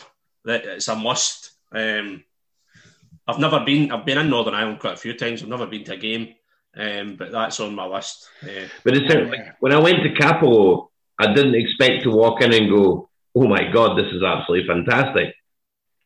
So you never know what grounds are going to hit you, but certainly, um, I'm off to Clachnacuddin a uh, week on Saturday, and people keep talking about the ground. It doesn't look doesn't look amazing in the pictures, but I bet when I go there, it's going to look rather lovely when I arrive. The, the Ferry San Siro. Very San Siro indeed. I You never said get the Hampden, the old chance. Hap- I would have loved to have. It's not obviously. It, I don't know what it is now, but I, I never got the chance to go to Kilbowie. yeah, I would, I would have loved to have went to Kilbowie, obviously because it was just the, the first all-seater. Um, Did you never see it though? Stadium, Did you ever see um, it? Because I used to have relatives that stayed out no, that I don't way. think so. So I used to have relatives Yeah, that stayed out that don't way. I ever, I don't think I You ever could- passed it or anything. You could actually. Uh, This was it was only ever when a game wasn't on because I maybe go to the shopping centre that was nearby it. You could if you you went to the road and you stood up in the road, you could actually see into Cappielow, and not Cappielow, Kilbowie, which is pretty cool. Yeah. You, you could actually see into it, but this was back in the day before you would have a camera on you, and you would you'd get some cracking photos of that. There, there is some great photos you can see online of folk doing similar, where you could actually see in a senior ground because mine they were in the top flight, obviously Mhm. top level, and you can actually see right in that whole ground. Like tremendous. Yeah. Remember me and when I first, uh, well, when I met Adam, we actually managed to do two grounds in the one day. yes, we did. Um, so we did. We were very, very unfortunate. so we did to do probably the two closest. Uh, well, it's probably the two closest junior football grounds in Glasgow. I'd say probably the closest two in the west of Scotland. Um, Ashfield Juniors and Glasgow Perthshire. Um, we're both playing. Uh, when would that be? That would be what December twenty nineteen. Yeah, it was between Christmas and New Year. Yeah, but right, aye, um, and they actually brought the Ashfield game forward uh, because it was a wedding reception later on that evening for The players, yeah. one of the players. Yeah, so the man, so that game, their game kicked off early, so we managed to get to that game, and then we walked round, and it basically 500 yards, walked round the corner, and walked into Glasgow Perthshire for their game. Very important. They, they, they didn't have a license to sell drink. though. no, they didn't. No, we never got managed to get a beer in there, though. That was the only thing. It's for the best, Adam. You'd have had to buy him a beer. It's better. It's fine. It's fine. it was my round. It was my round. Though. Oh well, oh well, oh well. I'm only, I'm only jesting, Donald. Aye. Uh, you, you can get me a beer next time. It's all right. It's all right. That's Graham, uh, you mentioned Oh, Hampden, the old, the old Hampden. So I was lucky enough to get to the old Hampden. But how old are you talking about? Like in terms of before, like recent? What's that? 37, like, my, aye, I, Oh, back, I, I back, it, back like- in the day. Oh I'm no, no, talking when it was terraced. Like when you see the pictures of the Yeah. old, I know everyone says it was a shite hole. People pissed on your legs. You Yep. couldn't get to, talk, you know, it was and it was a dump. But I just would love to have went. Just aye, but it's hundred thousands at the game and all Aye. that type of thing. Yes. Yep. Aye. I See some of the old- pictures of that condensed crowds you get. It's absolutely amazing. That's that's the one. it, it makes you wonder that there wasn't hmm. more it's difficult to say about stadium disasters with it, the way that grounds used to be. Yeah. Well, I can remember Tynecastle. An old Tynecastle was. It was beautiful and I loved it, but I can't smell pish now without thinking about it. Um, I asked, I asked, It's a away game, that.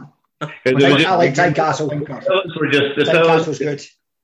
the toilets were just guttering weighed into the concrete in the back of the stand. It was um Welcome to the non-leaks.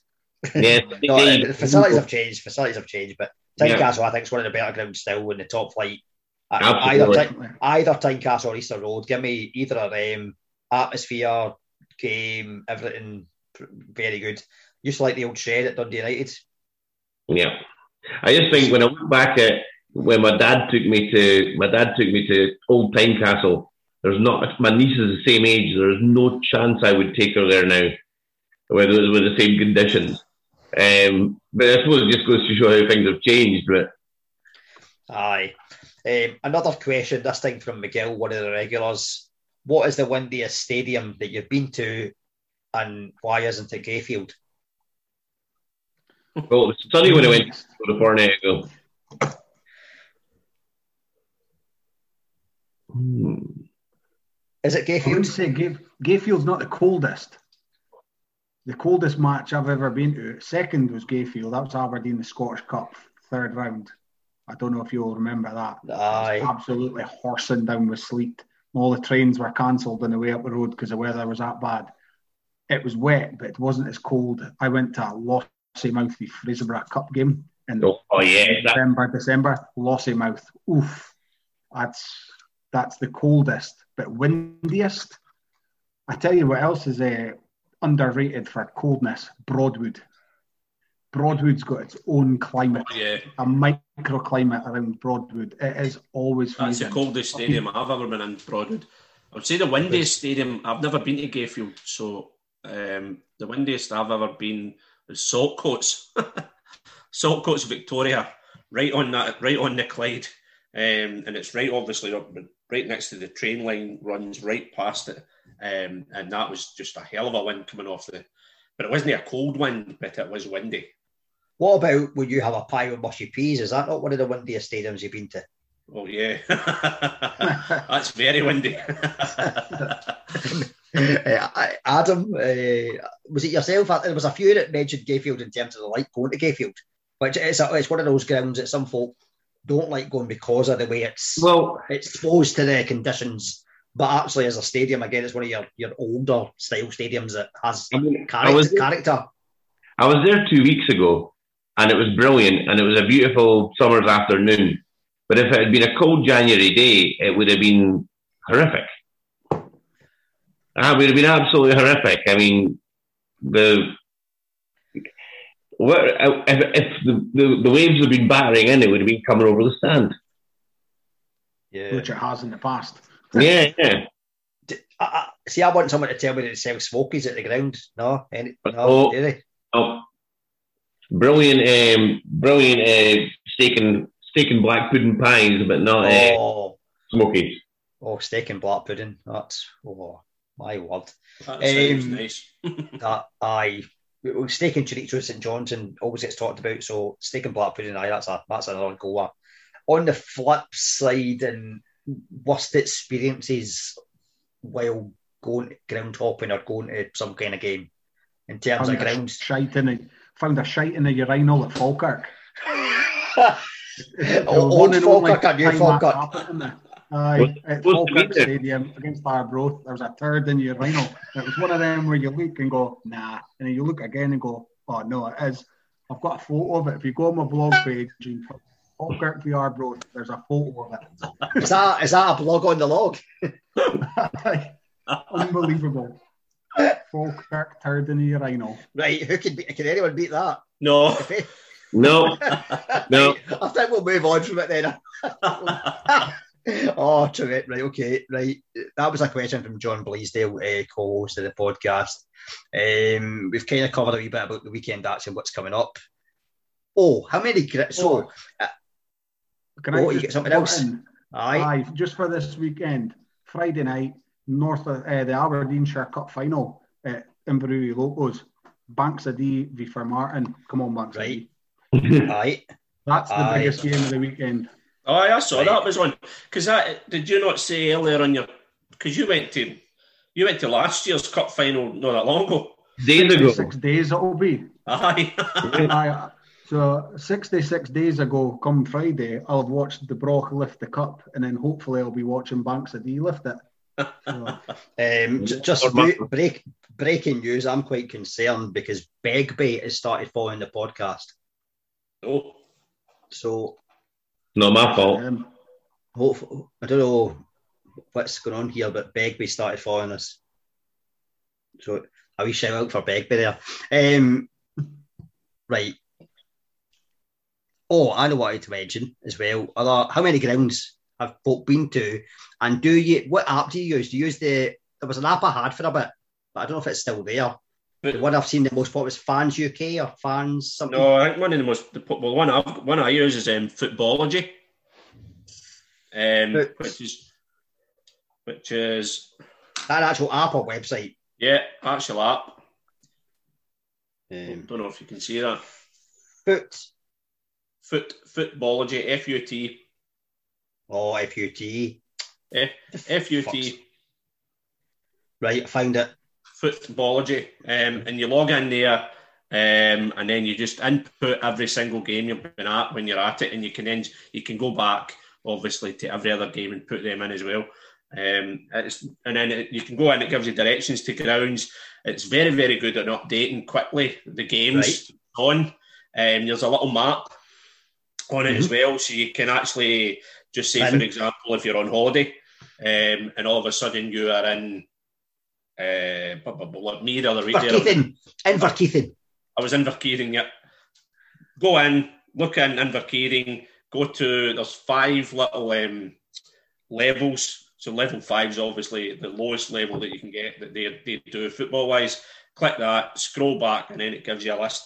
And you can go between 50, 150, and 300 kilometres of your of whatever base, and it will tell you exactly every game that's that's on on that day. Right. On the app, how many how many grounds have you got it on the app? How many grounds you've been to? Is it? I've, I've no. I'm only sitting at the moment because uh, I keep forgetting. Uh, I'm at 50, but I've done a lot more than that. Roughly, what would you think? Roughly in Scotland. In Scotland, I'm about 10 off the 42. Um, junior wise, if I add on the rest, I've maybe done 80 odd. Why, that's that's a good total. 80 odd uh, in Scotland. Adam, what do you uh, reckon? As the football nomad, I'm coming up to about 60 games. Um, as Adam, in a lifetime, possibly towards the 80. Um, but certainly, I've written about written about 60 games. I don't use any apps, or I'm, I'm a middle aged man. I don't know what to do. Um, you did write a book though in 2019, which I think you can give a plug because it's. I think you can still buy it. So give your book a plug. Well, um, it's still on Amazon, yes, but I think uh, everyone who's listening to this will have probably bought it by now. Uh, look forward. you never know. Look forward to book two that will be on Amazon next May. Oh, that's May, right? Give us an insight. Yeah, next, Give us an. And uh, well, it'll be um, the same as the first book, except with different clubs in it, and it'll just be regurgitated nonsense for the website in print. And um, well, well, you do yourself a disservice, right? Because I was reading some reviews of your book earlier, and for every review was very positive. I don't know if you've got the ability to remove the bad ones, but every review was really positive because they liked the fact to bringing in the pub aspect, where yeah. you go for a drink before the game, whatever, and all that type of thing. So you, aye, you, you do yourself mean, a disservice. I mean, the next book will be uh, much more of the same. There will be a third book, and then after that, I'll retire and disappear. So that'll be it. that'll be it. Retire. But, well, so where are you going to where are you going to retire to do your new ground hopping then? Um, I, I don't know if I'll ever go a football game again. I don't know. Um, oh, what? It, um, I'll certainly. My plan. You'll was, just be the nomad. You'll just be the nomad as opposed to. Yeah, I think it'll be. Uh, um, it was each book's going to be two seasons, six seasons over three books. Um, I do have about two thirds of a manuscript for a kind of following the Scottish national team during my lifetime book, which I wanted to release already, but then I was writing I was writing chapters about watching Scotland games as a kid, and I was writing chapters about watching Scotland games with my dad and then my friends as a teenager, and then I want to write chapters about watching Scotland games with my godson and my niece. So I kind of like, um, so I it was like trilogy, a trilogy. Yeah, well, yeah. Um, so I, I could be two trilogies, but um, yeah, uh, certainly as far as the ground hopping goes, the plan is three books, um, six seasons, and then I'm done. Graham, how many grounds do you reckon? I, I know 211 it is. Wow. How many? 211. From Scotland? 69, no, 69 of them are out with Scotland. That's because, still impressive. I, I, counted them all out because I'm going because I'm going away this weekend. Well, after this weekend, I was thinking, right, I'm going to get speaking of the oval that Donald was on about. I thought yep. I'm going to make up my seventieth when I so, come back. Out of interest, aye, out of interest, does that cover amateur games as well, or is that from going? That cover. The way I work it is right. It's not you can't be Hazelhead and Aberdeen. I know, you know, like communal kind of aye, aye, yes, yeah, it's got yeah. to be purposely built. So okay. basically, I would say ninety nine percent of them are juniors and up. That, that's a good, and that's the last five. Well, I say the last five years, but obviously you've been going to other grounds. A lot of the juniors, was, I, I collected a lot, like when I was watching Formartine, but sort of a lot of which are gone now as well. This is where um, this is where there's a, you wouldn't believe actually there's a lot there's quite a bit of animosity amongst um, ground hoppers um, when it comes to obviously classing games. People, especially if you if you go into the, some of the, the Facebook groups um, that people are involved in, it's, very very heated. People will um, will class a game um, if it is, is, what Graham says. If, if it's at amateur level and it's a public park, they will they will tick that off as a as a ground that they've been at. Um, people will not tick a ground off if they're unable to buy a program um, or, or, a pin badge. And then last year, obviously, was when the big hullabaloo kicked in when games were playing without fans but people were actually going. I did it. I went to I went to Sanquhar to watch Nithsdale Wanderers from outside the ground because it's wide open space, but you weren't allowed in. Um, I, would already been to Nithsdale before, so it's a ground that um, I've, I've, marked down as being as being at, and I'll go back again. But um, people were, were were ticking off that as a ground that they were at nah, they were outside it, and other people were saying, "No, no, no, you've got to be inside it." Ah, you've got to be inside. Exactly. people people were saying, well, they were watching they were watching such and such in um, Canvey Island um, from a tree, uh, and they were classing that as a tick because I saw that ground and saw a game. Aye.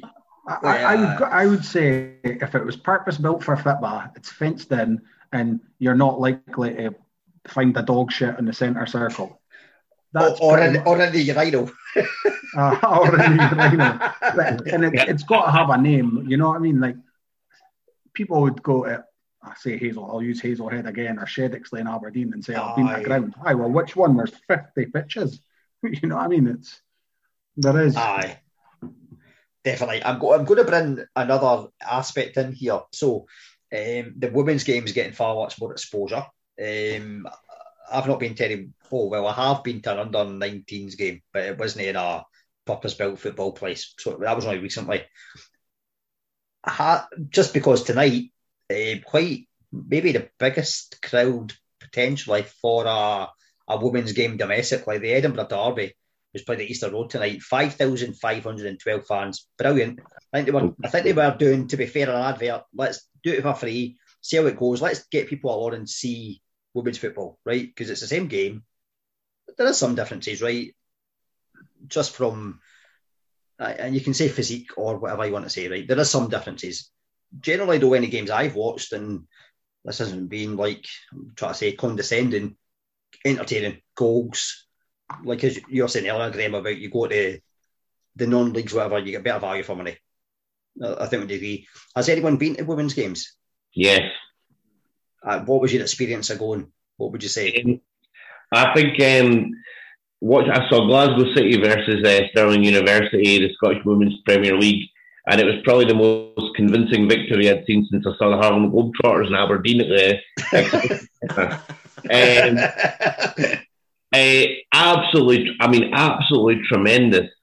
Um, I think it's a very skillful, it's a very technical game, and also you see the women taking some absolutely massive hits that would have Ronaldo hospitalised, and uh, they're getting up from them and continuing. I mean, I've got a colleague who plays for uh, Falkirk, and she okay. comes in. She comes in every Monday morning, battered and bruised. In fact, she missed work on Monday because uh, she was being X-rayed for a broken ankle, um, and it's just you know they are they are. It's very skillful high quality. There's no play acting. It's if you were, I'm, I'm thinking, I'm putting my secondary school teacher's head on. If you wanted to show people how to play football, women's football is a great thing to watch because it's not got the Theatrics. yeah, not got the theatrics. It's not got the art glory in the of the uh, men's game. Respect as well, I think, is a big thing. Like we've had like many a guest on for women's game. I'm going to mention Rachel Boyle because she scored tonight. It, it ties in well. Every woman footballer that we've had on, or everyone within the women's game, has said, like for example, there's certain things in men's football I think still are still taboo. If you, you probably get what I'm meaning that in the women's game, nothing's taboo. Like can, they all communicate with each other in terms of like if they're struggling, like mental health and all that. Yep, uh, If absolutely. any, anything at all, there's not the abuse from the stands. I think again, probably something we've seen recently. We need to credit the the SFA. It's not often we do this, maybe, but giving people that are in the supporters club free tickets to go. Now, whether that's right or wrong, uh, we don't know. But they've got enough money, I think. Let's try and get folk in again, seeing the games. I've seen supporters buses going. It's folk going with their they're taking their kids, whether it's boys or girls, whatever. But maybe we're seeing more girls interested in watching football, playing football, because they're seeing something they can aspire to, hmm which wasn't the case. We had we've had Leanne Craig, we've had like I mean we've had Galacticos on from the women's game in Scotland. Because let's face it, what some of these women have done in women's football for Scotland and the amount of caps they've made, if that was a man, we'd be we'd be talking about that for years. We, we probably will now. I think we will now eh, going forward, which is great. But so just it, it is pure. It's honest, as you say, Adam. It's like an honest football, like what the the non-leagues traditionally non-leagues are. It's it's just football you've seen maybe in the nineties. You can tackle. Yeah. Sorry, to tackle. absolutely, yeah.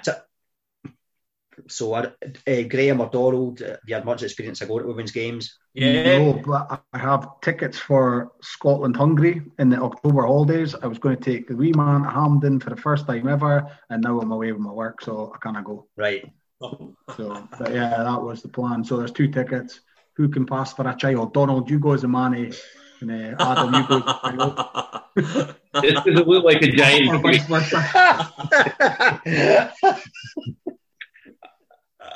Donald, have you, that, that, aye. I have So that was the plan. to watch Aberdeen as well. Well, Aberdeen are playing at Balmoral, and um, Aye, it's not, like it's, there's a it's bit. not worked out right yet, but I will. I'll get to watch Aberdeen at some point. I think there's some ambition there as well. I think the good thing is we're now seeing as well on social media. There's there's, there's this debate as well about do they have their own separate media because maybe it helps bring exposure. But I would say probably if you put it aligned with the men's, you'll see more people, more awareness. You'll see it more. You have more followers, and they'll go, oh, maybe I'll maybe I'll go along. For me, the, I know, I know a few folk have gone like since. the frustrating is if I'm writing about women's games and I treat every club as as, as the same size. There's no if I'm writing a chapter or a blog, the club any club I'm writing about I'm visiting is as big as any other. But I mean I went to see so maybe I got I'll write about say I don't know I will go and see Albion Rovers, I'll get fifteen hundred reads. And then I'll go and see Man City Women and I can't get two hundred people to read it. Yeah, Rating. Um, Do you and not find though your blogs are bizarre the way they go? Because I went Yeah. to St Peter's under twenties, and I got like 400 reads of St Peter's under twenties, and then I went to Rossvale v Cambuslang Rangers on Friday, and it's not even at 100. yeah, I I think think it's, it depends how it goes. Inter- that's like interaction on Twitter. That was we were talking before the podcast started. I actually find that st- things that are more niche, like this, is niche. I would say. I think that's all right to say at the start. Donald would say been able to it gets more interaction. It gets more interaction because it doesn't get as much exposure. Able to see patterns now. It's very difficult to get articles about women's football read by people. The, we had Stephen Lawther on. Have you read his book? Yeah, um, I I own a copy of this. I've read it yet. He was a fantastic guest. Um, yeah, brilliant guest to have on and totally knowledgeable about the game. I think that that's probably maybe partly from some aspects, and this is maybe we're all guilty of it ourselves because we've been used to the exposure of the men's game, the men's game, the men's game, and it, it's not been until the last maybe three, four years that we are now probably being more aware of the game because you Hmm. can't you can't be aware of what you don't see unless you're I, I, uh, unless you're was given properly that- I was given that book to review for the AFC Black and Gold, the Heritage Black and Gold Yeah, magazine. yeah, yeah. And honestly, I didn't put it down. I started it and I read it from start to finish. Excellent book, that. It, it doesn't surprise me. He was tremendous. Um, he, he's got the Raith book as well about uh, 94, 90 94? Is it 94? Awesome. Uh, 95? Um, Awesome book League as Cup well. final. Um, yeah, just generally a nice guy, loves his football. Um, but yeah, I mean, yeah, brilliant.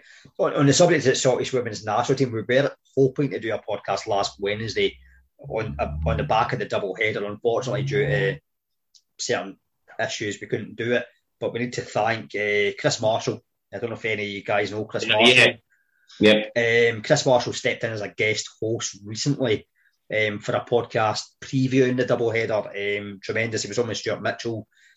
We did thank him on Twitter, but we want to thank him on the podcast and say thank you for, for stepping in. Um, I know he's a he's a Pollok fan as well, so there's a, the West of Scotland vibe. So I think we would like to get him on as a, a guest. I think would be quite cool. Uh, but he stepped in as co-host at last minute, and I know as a, a, a host, sometimes it can be difficult. But Chris is- uh, he was Chris is very good tremendous. with his. Uh, Chris is very good with his pie reviews. Yeah. So yeah, Aye. I, I, and we love the pies. Yeah. We, we love the pies at the podcast. Uh, right, I think we covered most stuff. Someone did say about toilets, a toilet question. Um, I think it was Miguel, but I'll no ask it. lower league, we, we do our lower league predictions every week, uh, and the lower leagues we do put it as the Championship League One, League Two. So um, there's the three of you on. I know Donald, you're a, you're a regular, semi-regular. Talking of semis, actually, before we do the Steady. before we do before we do the predictions, we need to talk about Manscaped. So Manscaped, uk.manscaped.com, 20% off any product and free shipping. Now, Monday, I forgot to say the code, but folk know the code by now. It's SFF Podcast Capital Letters. You can get your Weed Whacker, which is not something that you get in the schemes or anywhere else for that matter. It's, it's for your nose hairs. You can get the Lawnmower 4.0. Now, we're getting to winter, so you're not cutting your grass, but basically you're shaving your balls, make them nice for the women. Uh, The women could use it as well if they want. It's not like uh, it's called Manscaped, but let's be let's be fair here. Um, so yeah, get involved. Um, you could use it in your head if you wanted. I mean, if someone's bald, I'm not looking at anyone like myself or you, Adam, but we, we could, Graham. I, I think you're partial usually- to a wee I, I usually just go right round. right round. Ah, that's it. That's I it. reach it. I The reach around. thing. Just a reach around. All I round. just I just reach around the whole the whole melon. Um, so yeah, generally like good guys at Manscaped. We deal with them, and uh, they, they do pay us, but they are good guys. And honestly, the products are good. Uh, aye, We- you can put your own design in. Now we've talked about this before. The Scotland games are coming up, but we could do it for whatever else. You could do it. It's very. It can be intricate. You can use it in the dark. You can use it in the shower. So you could. We, we were talking about saltires. You could do a saltire. Now, if you want to dye it blue, that's up to you if anyone can do a lion a lion rampant, we don't want to see it. But that's how intricate it is, precision trimming. So get involved. Um, so lower league predictions. I think we'll go to them now. We go Championship, League One, League Two. I need to double check quickly the fixtures, but each of you can take a league. Now, does anyone have a League. pref? Does anyone have a preference? No, Championship, League One, League Two, though. All right. Unfortunately, oh, so we ca- ah, I know. So League two. a- League Two, right? Okay, Adam, you were in quick there with League Two, so I think we shall go there for hmm, Elgin City versus Stirling Albion. Well, as a as a man who followed Alloa in my um, teenage years, there's no way I can back Stirling, so that's be a win for Elgin. Right, we need a score actually. Right, so this this lower league prediction game, no pressure. We're up against Ali Graham. You should, you all know Ali Graham, friend of the podcast. Yeah, hilarious, legend of Raith. So we need we do need a score, I'm afraid, Adam. Um, so I think Elgin will, no, Elgin will sneak it 1 0. Elgin will sneak at 1 0. I'll, I'll take Right. League One. You'll take League One, right? I'm going to have a quick look at League One. So, Donald, you're left for the Championship, which might Yeah. suit you actually. Uh, League One, I reckon, because of where you're from and due to what Adam has just said, we'll go for Alloa versus Cove Rangers. Cove Rangers 2 0. Oh, liked it. Straight in Done. there. They will. Straight. I I think if it's at home, they will. They'll do it. Alloa at home. Oh, I'll at home. 2 Aye. 0 Cove still. Yeah, 2-0 Cove still. right. So, Donald, I am going to see what we shall go for.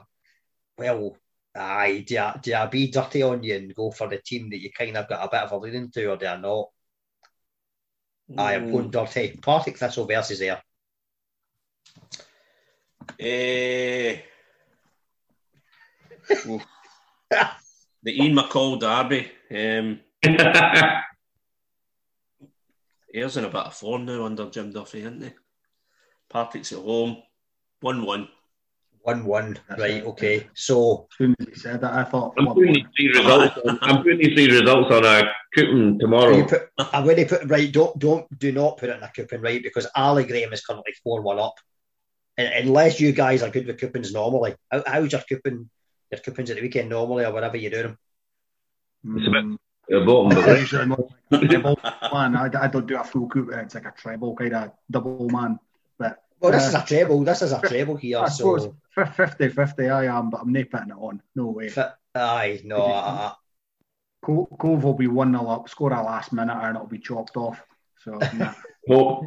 oh, we don't be, maybe, maybe if you put a treble and know the scores, because scores that'd be if you get the three of the scores, the correct scores. I think we're, we're joining Adam retiring to is it the Maldives? Uh, Madeira. Madeira. Some cake. so we've got Partick Thistle versus Ayr 1 all. We've got Alloa versus Cove Rangers 0 2. Elgin versus Stirling 1 0. We need a win, right? No pressure on you three of you, but we do. Because Ali won it last year, and he, he, he, frankly, he's embarrassing us just now. 4 1. It's no good. So, I think somehow we've managed to cover everything I've got in this lot of notes. Yeah. Oh, the only thing I wanted to mention was Mike Bailey. I don't know if you guys know him. I think he's a bit of a ground hopper. So he had He did ask- he asked about some hidden gems. He's written books and stuff like that. But we probably covered the hidden gems that he mentioned. There was some that he really liked. If we were to if we were to go for ones we have not mentioned already, what would be a, a hidden gem of Scottish football that he can go to? Dufftown Juniors, Dufftown Juniors. I've not even heard of them. Webster Park. I take it that's up in the Highlands. It's up uh, other side of Huntly, kind of between Huntly, Keith kind of area. Right. Juniors. Because I get I probably again the Highland Juniors outside probably the Highlands don't get much coverage. Aye. No, honestly, I went up there. I played there when I was a. I played. Didn't really appreciate how good it was. Went up to watch. It was ace. The, the scenery, everything's amazing. There was gunshots in the in the, the woods next to it, and it, oh, it was ace. Just what a Ah, place! Like Just what you want, town, proper whiskey town as well. Like obviously Dufftown, proper whiskey town. So all the bars are stocked out with the malts. There you go. That's the. That sounds like a play. I think I think definitely like we'll, we'll edit that bit out earlier about the North Coast 500 stuff, but I think we're maybe on to I think we're on to something here. I do think so. Aye, we're on to something here. Um, Donald, hidden gem. Um, I would say if you want to try out the South of Scotland League, um, there is some cracking little grounds down there, and one of the best of them is um, Threave Rovers in Castle Douglas. Um, lovely surrounding. All the all the little towns down there are, are all fantastic little towns anyway. But um, and all the grounds that the teams that's in them. So you've got Threave Rovers there. You've got St Cuthbert Wanderers in Kirkcudbright. You've got Wigtown and Bladnoch who played Wigtown, obviously. Um, but Threave itself is, um, So it's three just a would lovely- be your one. yeah, it's a lovely little ground if you're ever heading down that way. Okay. Um, Adam, what would uh, what have we not mentioned already? Graham's gone north, Donald's gone south. Um, one, if, certainly, if this gentleman's taking photographs, uh, Arthurlie Dunterlie Park is an absolutely beautiful ground. Um, it's got a it, it, you couldn't you couldn't recreate that if you tried. It's um, it's very ramshackle now. It's probably the least disabled friendly ground I've ever been to, but because it's all slabs and up and down and um, yep. and it's the yeah. best lager I've ever had in a converted shipping container. But if you're going to if you're going to photograph a ground, it's an absolutely gorgeous place to look at. To oh, do you know? Do you know one as well? Oh, one you've is... had your wait, what, what, what, when you mentioned there a bit, you named, when, you named every ground in the South of Scotland. I think. We haven't. Eh, none of us have mentioned this one. It's when you mentioned there about photographing grounds, and it is a ground in Scotland that's photographed a lot, just because of one stand is Netherdale Park. Yeah. Gala Fairydean Rovers. It is a big, massive brick um, 1970. brutalist architecture. Yeah, brutalist architecture. I'm, I'm, trying to remember, is Gala Fairydean beside Gala Rugby Club? Because I've been to Gala for rugby back in the day. It is, isn't it? Yeah. Yes, yeah. Yeah, what a, what a what a what a stand that is basically. That's one of the best stands in Scotland, just for the the structure of it. Like it is um, unique. Aye, that that's a good selection to be fair. So if Mike coming up again soon, uh, he's got he's got a fair bit of travel. so he's doing, I was going to say four points but I it gives him a wee bit of options. I, I Arthurlie was one of the first uh, junior grounds. I know it's West Scotland now that I went to as an away ground as a Talbot fan. So I think visually stunning. Walking about it is perhaps risky, but um, just all slabs and up and down, but absolutely beautiful ground to look at. Aye, no, aye, it is decent actually. Yeah, it is. Um, but I think that is a wrap. Um, thanks to Adam and Graham for coming on as guests. If you ever want to come on again, you're more than welcome Um, because um, your knowledge is tremendous, and I hope you've enjoyed yourselves. Donald, Aye, you're always you're always on form when you make your rare appearances. you, Thanks. I, I, don't know if, I, if we need to pay a loan fee for you from anywhere else. Like I don't know, is it no. just to the missus? Just to the missus we pay the loan yeah, fee. Yeah. Right. Aye. Okay. What is the loan fee? Um, per appearance. A, a, pint. A pint. pint. Aye. Right. Okay. Right. Well. Right. So you've got another 20 podcasts to do this season before you. I know. I'm, I'm, only kidding. I'm, I'm kidding. I'm totally kidding on here. um, but I, as always, uh, but Sporting Hipster, I think that is the new name for you on Twitter. If it's right, not I'll taken, get, I'll get onto that. You, because I know you like that. uh, you're liking that idea. I reckon there's a I'm brand here, a brand here. So we've got we've got the Sporting Hipster. That'll be your new name the Fitbar Nomad, but you're going to be the Nomad once you've made your money off. Yeah, the Fitbar. Fitbar bag. What are you going to change to? Uh, uh, that's staying. That's remaining. I'll, I'll just stay Graham. To be honest. Just stay as Graham. Aye. Uh, yeah. None of this fancy nickname stuff. I'll just. None of these Graham. fancy nicknames. Aye. Aye. Right. Okay. Can um, I just? This is my first first ever time on a podcast, and obviously Donald's experience of it. But I noticed he used a visual prop in an audio podcast earlier. So I don't really know. Uh, uh, yeah, well, too. I'll have to be edited Glass and his phone. A few of us did. So like I, I, like I don't know why, right? But I always do it if we've got like some kind of podcast on, regardless of what it is. So the other night when we had Iona on, I went a wee for a wee mixture. I went a wee a Tim Burgess book. I'm a Charlatans fan, so I had a wee bit of Tim Burgess. I had a wee bit of football. Um, earlier on, we had the wee, as we say, Daniel Gray 3 p.m. He's been on the podcast, so I think it's all right. We promote. We like to promote people that have been on. Uh, Football's faithful fans. I don't know if you guys have read that. No. I got that. I got that kindly. I got that kindly gifted to me. So um, on the back of getting this book, us and them. Yeah, I've got that one. Which is a collaboration that Donald put me on to, and uh, one of the writers was kind enough to say, right, um, really appreciate you buying the book. i am going to send you a wee gift because we bought a few copies for, for, for gifts as well. So, aye, if you've not seen, not read any of them, whatever, then definitely they're all worth a read. Um, and yeah, thank you. No bother. And Donald, we've still got to sort out Penrith, remember? We have, mate. Yeah, we'll definitely get that done. Oh, wait a minute, month- wait a minute. Right, we're still recording here. Penrith. Yes. Penrith is one of our favourite places in the UK. So Well, we'll, come- we'll off air. Let's stop. We'll stop the podcast. We can discuss this off air. Thank you and cheerio. Cheers.